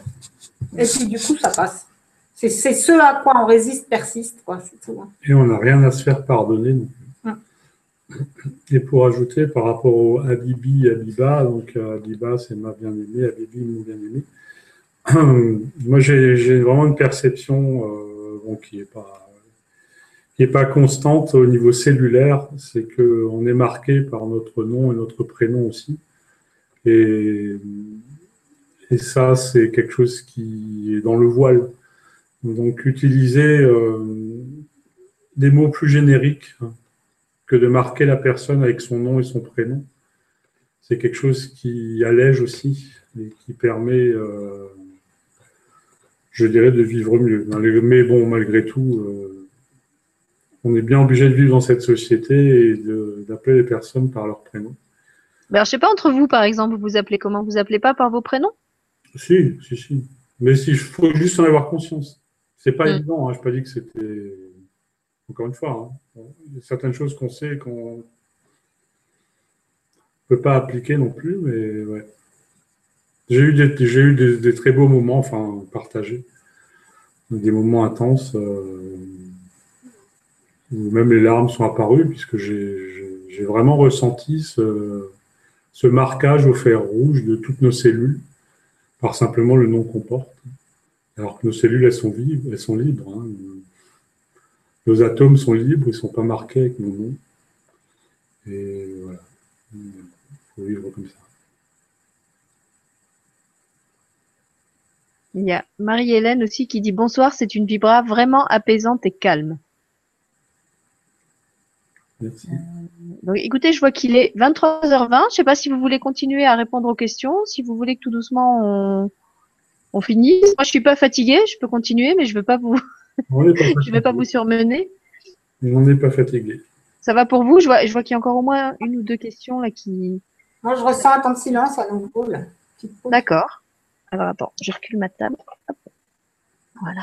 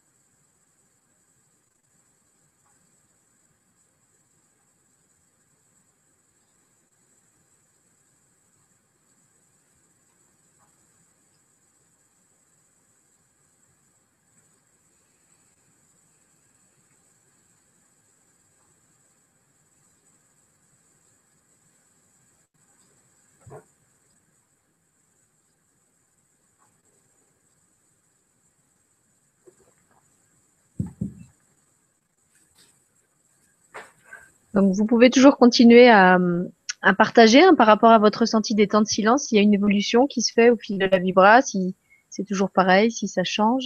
Euh, et justement, il y avait une question de Marie-Hélène que je voulais vous poser.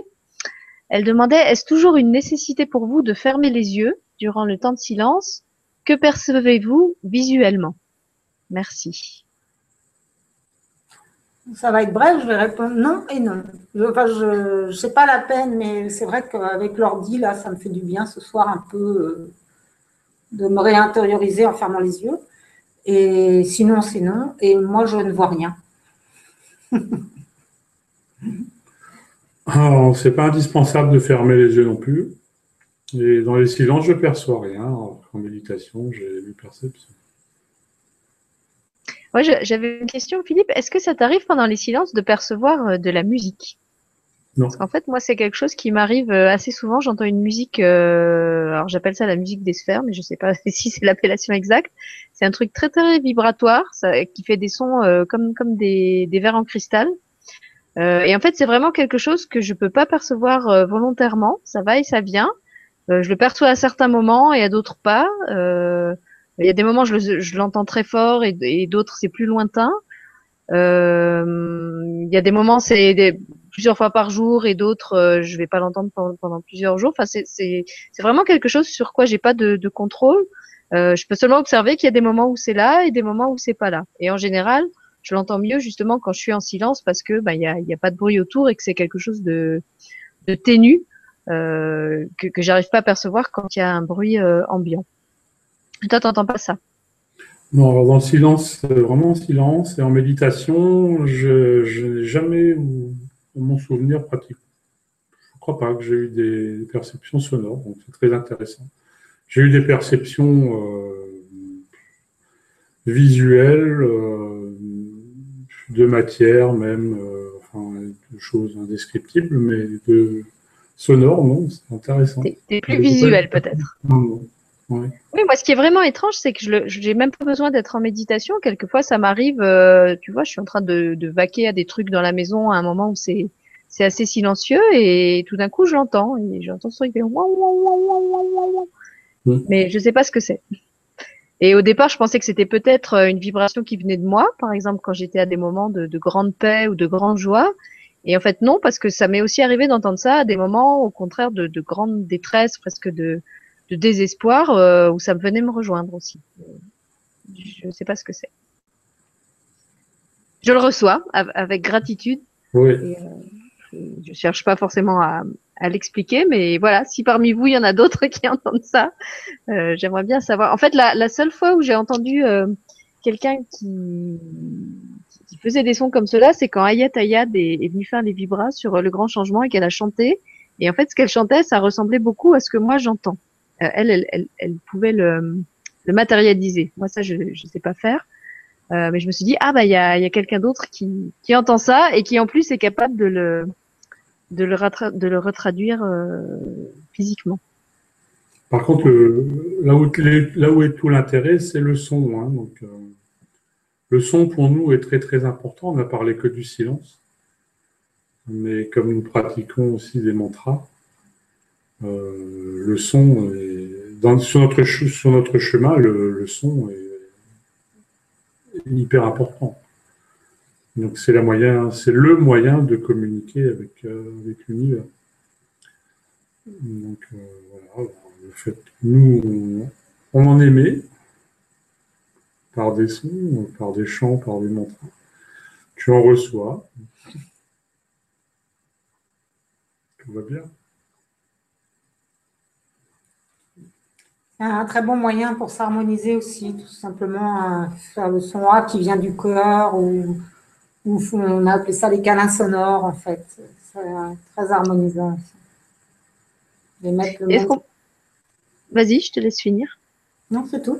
Euh, est-ce qu'on peut, est qu'on peut utiliser ces sons aussi avec les animaux? Parce que justement, je voyais, il y avait une question de Cathy qui disait Mon chien ne pense pas vouloir faire silence, elle grogne, elle est très nerveuse.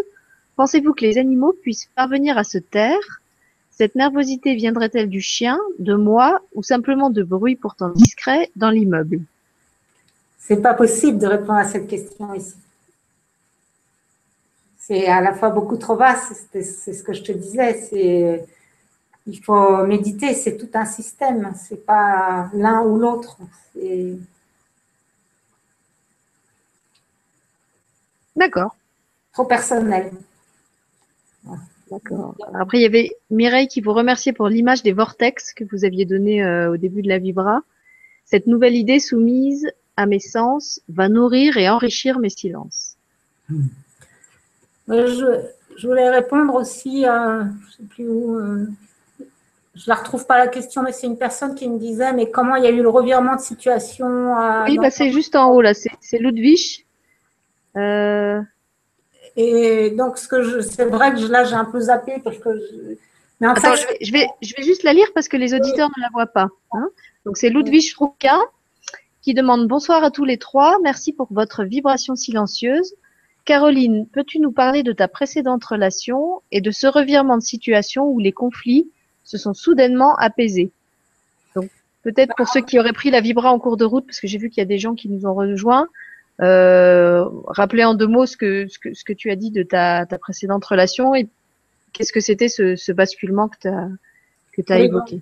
J'étais avec un compagnon euh, tétraplégique et euh, j'ai entendu ma guidance qui me disait qu'il fallait que je lui dise que je le quittais, en sachant que c'était pas forcément ça que je voulais, mais que j'étais poussée à le dire par ma guidance intérieure et que c'était un grand stress parce que ça voulait dire qu'il du coup il ne pouvait plus rester à la maison.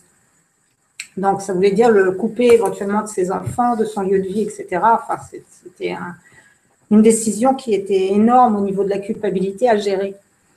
Et, euh, en fait, c'est surtout que bah, Olivier était quelqu'un qui, disait je ne changerai jamais. Euh, je, n'ai jamais changé, je ne changerai pas. Et, en fait, euh, d'avoir pris cette décision orale, euh, l'a fait un choc dans sa conscience qui, du coup, l'a aidé à, bah, je pense, à faire un saut quantique. Et, c'est pour ça qu'on s'est retrouvés. C'est parce que ça l'a fait bouger dans sa conscience. Et, euh, malheureusement, à ce moment-là, peut-être que, à cette époque-là, euh, je n'avais pas d'autre solution que de le faire bouger par des méthodes un peu violentes, mais qui ont donné une résolution magnifique. Et c'est ça que j'ai envie de partager, c'est que euh, bah, écouter sa guidance intérieure, parfois ça fait flipper, parfois ça peut nous faire croire avec notre petit mental d'humain que ça va mettre l'autre en souffrance, mais pour autant, quand on l'écoute, euh, ça peut donner des résultats merveilleux. Et si j'ai raconté ça aussi, c'est parce que euh, quand j'ai dit qu'après, quand j'ai rencontré Philippe et que je lui ai dit la vérité et que j'ai osé aller vers lui, euh, c'est parce que j'avais cette expérience de guidance intérieure que je ne peux plus taire comme toi quand tu dis tu suis ton cœur. Quand on a découvert euh, cette manière de fonctionner, ça fait trop mal quand on n'écoute pas. Après, on se prend vraiment des claques, quoi. Ouais. Donc, euh, c'est une manière, de, voilà, une nouvelle manière de, de, de fonctionner qui n'est pas forcément logique, qui n'est pas forcément socialement acceptable, qui n'est pas, mais qui est comme ça.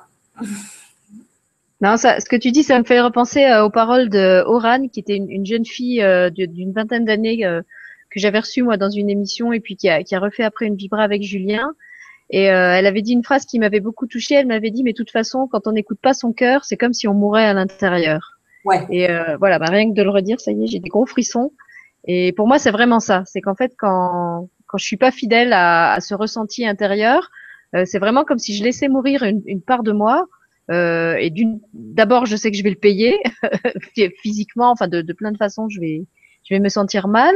Et, et c'est aussi vraiment comme euh, une espèce de, de, trahison, comme, comme, comme, ouais, comme si j'avais un, un c'est même pas un chef, un, quelqu'un envers qui je, je suis dévouée, que, que, je veux servir du mieux que je peux, et, et où là, je lui, je lui tourne le dos et, et je fais l'inverse de ce qu'il me demande. Voilà.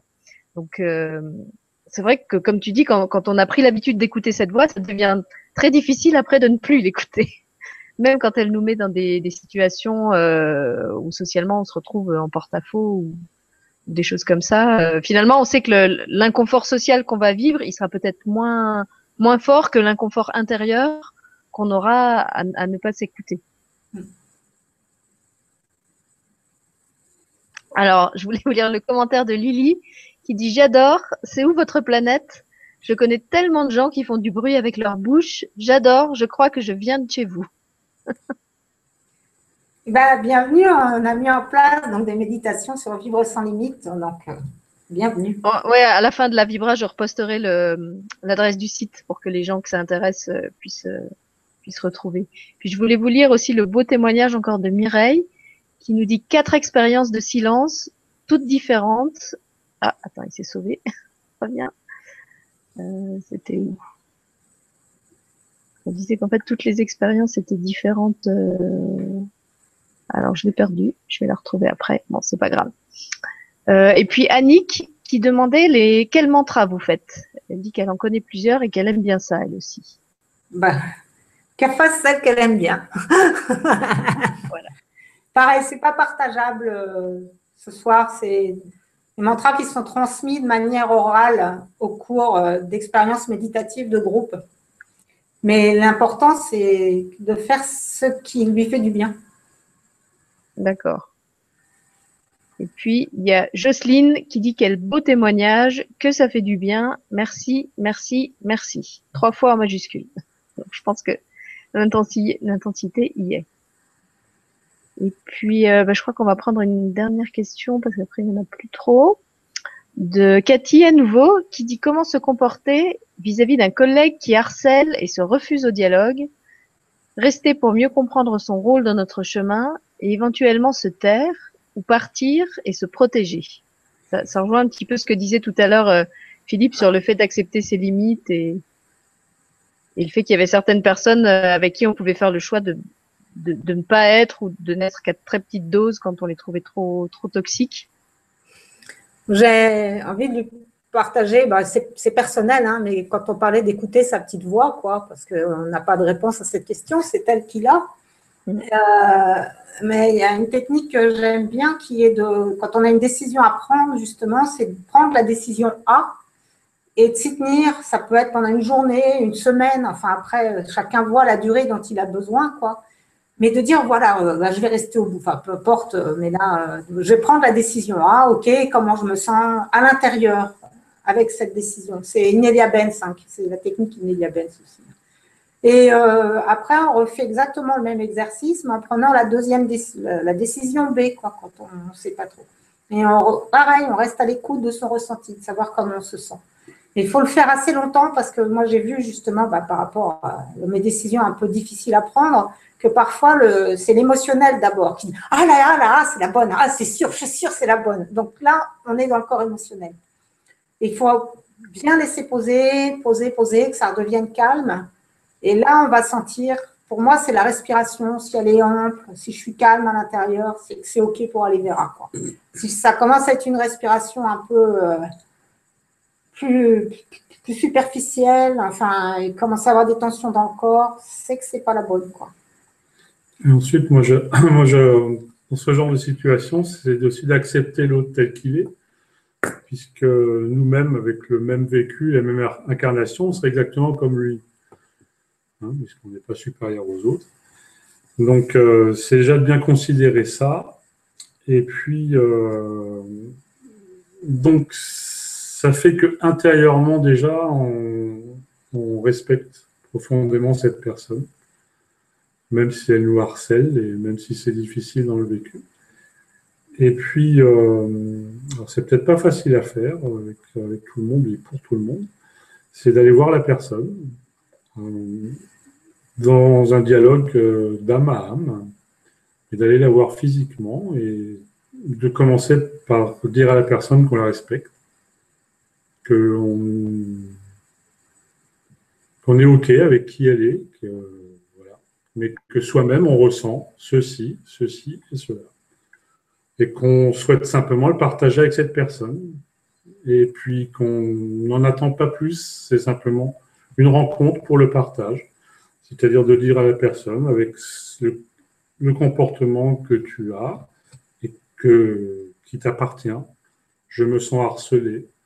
Euh, voilà, il se passe ça pour moi, ma vie est ainsi. Et je voulais simplement te le partager. Mais il faut que ça vienne du cœur. Mm. et que ce soit simplement exprimé à la personne. Après, on a fait ce qu'on avait à faire, puis il se passera ce qui peut se passer. Mais si on ne changera pas, si on ne changera rien, rien ne changera non plus. Hein. C'est le grand changement.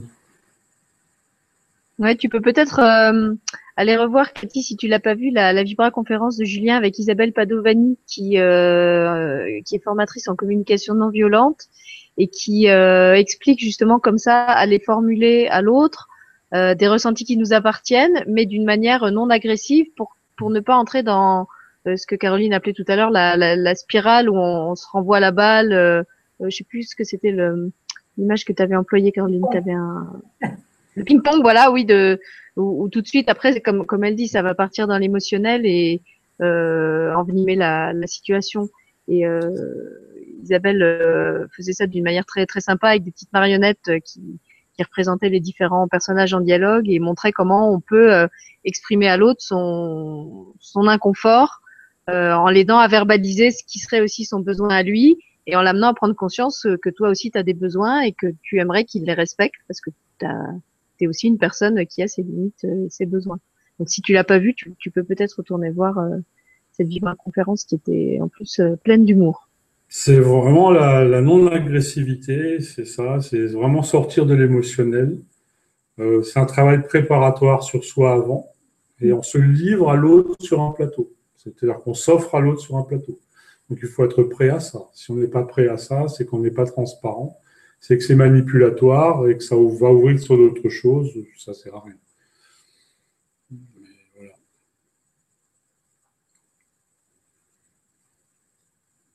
Alors, eh je crois qu'on a réussi à répondre à peu près à tout le monde. Ah non, il y avait une dernière question de Gerlor, je pense que c'est un, un, pseudo, qui dit engagement dans la fidélité à soi pour être en authenticité à l'autre. N'est-ce pas un engagement de soi pour les autres pour les autres. Je pense qu'il a fait une erreur en le tapant deux fois. N'est-ce pas un engagement de soi pour les autres? Je vais la sélectionner, comme ça elle se met en bleu en haut.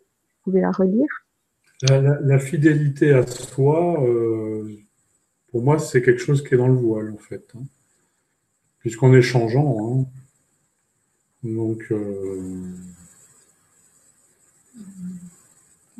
je sais pas s'il le disait dans ce sens-là, c'était peut-être plus, euh, comme ce que disait Caroline tout à l'heure, la fidélité euh, à sa guidance, être capable de, rester fidèle à, ce qu'on sent juste pour soi, euh, même quand ça peut paraître dérangeant ou.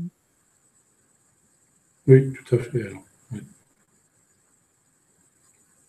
Je sais pas, tu la comprends comment toi, Caroline, la question?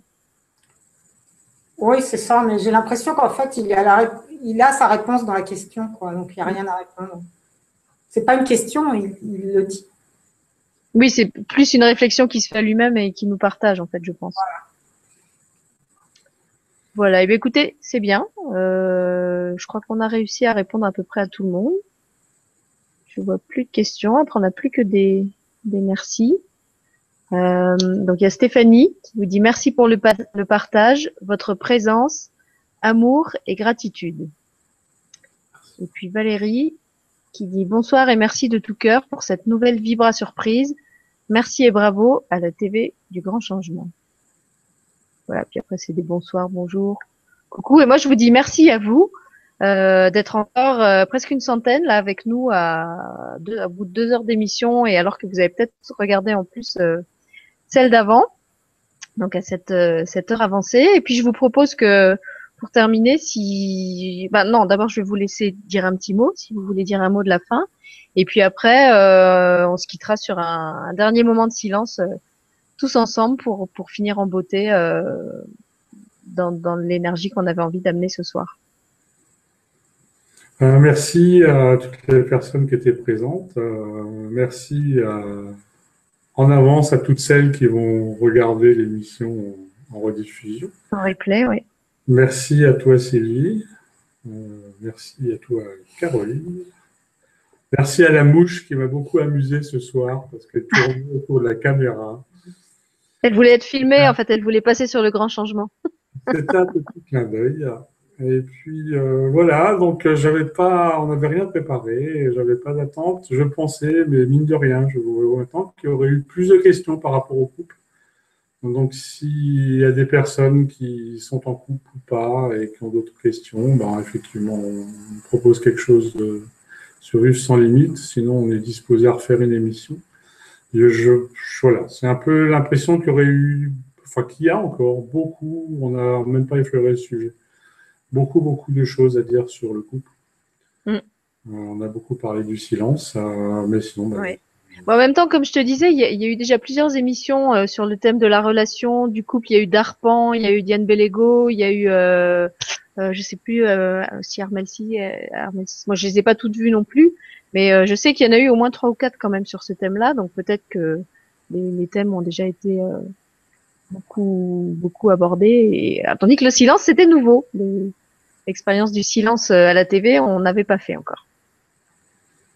Voilà, pour ma part et une bonne vibration. Merci. Eh bien, merci à vous deux. Moi, j'ai rien à ajouter non plus. Sinon, donc, demain, il y a cette fameuse euh, vibra surprise qu'on vous repropose avec Jérôme pour compléter la, la vibra d'hier qui vous a tellement plu que vous en avez redemandé. Donc, pour ceux que ça intéresse, on vous donne rendez-vous demain à 13h. Parce qu'il a fallu caser ça entre euh, mes vacances qui commencent et ces consultations à lui qui ont fait un saut quantique depuis, depuis la vibra d'hier. Euh, et puis sinon, bah, je vous souhaite à tous un bon week-end, un bon rassemblement pour ceux qui vont aller au e-days euh, le week-end prochain, euh, rencontrer tout le monde. Et puis euh, voilà, moi je, c'est vraiment avec joie que je, je finis ce, ce cycle de, de presque une vingtaine d'émissions euh, que j'ai proposées à la télé depuis depuis février euh, par par euh, un moment de silence. donc je vais aussi prendre un grand temps de silence parce que j'en ai vraiment besoin après tout ce temps passé avec vous à la télé, même si ça a été un grand plaisir pour moi de, de démarrer cette, cette carrière d'animatrice télé qui n'était pas vraiment prévue dans mon programme. Euh, mais là, je, je, sens vraiment justement que j'ai besoin de, de retrouver euh, euh, de la solitude, du silence, des, grandes plages de silence et, pas des, petits silences morcelés de une demi-heure par-ci et, une demi-heure par-là. Donc, je vais plus faire de direct euh, jusqu'au mois de septembre. Euh, vous avez tous les replays des 20 émissions gratuites qui sont qui sont à votre disposition. Vous avez les 8 vibrateliers que j'ai proposés la semaine dernière en participation libre avec des Ho'oponopono. Il y a un travail sur l'estime de soi. Il y a un travail sur la vibration de la lumière et des couleurs. Donc tout ça est dans la, boutique du Grand Changement. Vous pouvez les, les demander en replay si ça vous intéresse. Et puis euh, voilà, je, je me joins euh, au cœur à cœur euh, global pour pour finir cette, cette, belle expérience de, de quatre mois de télé avec vous dans le silence.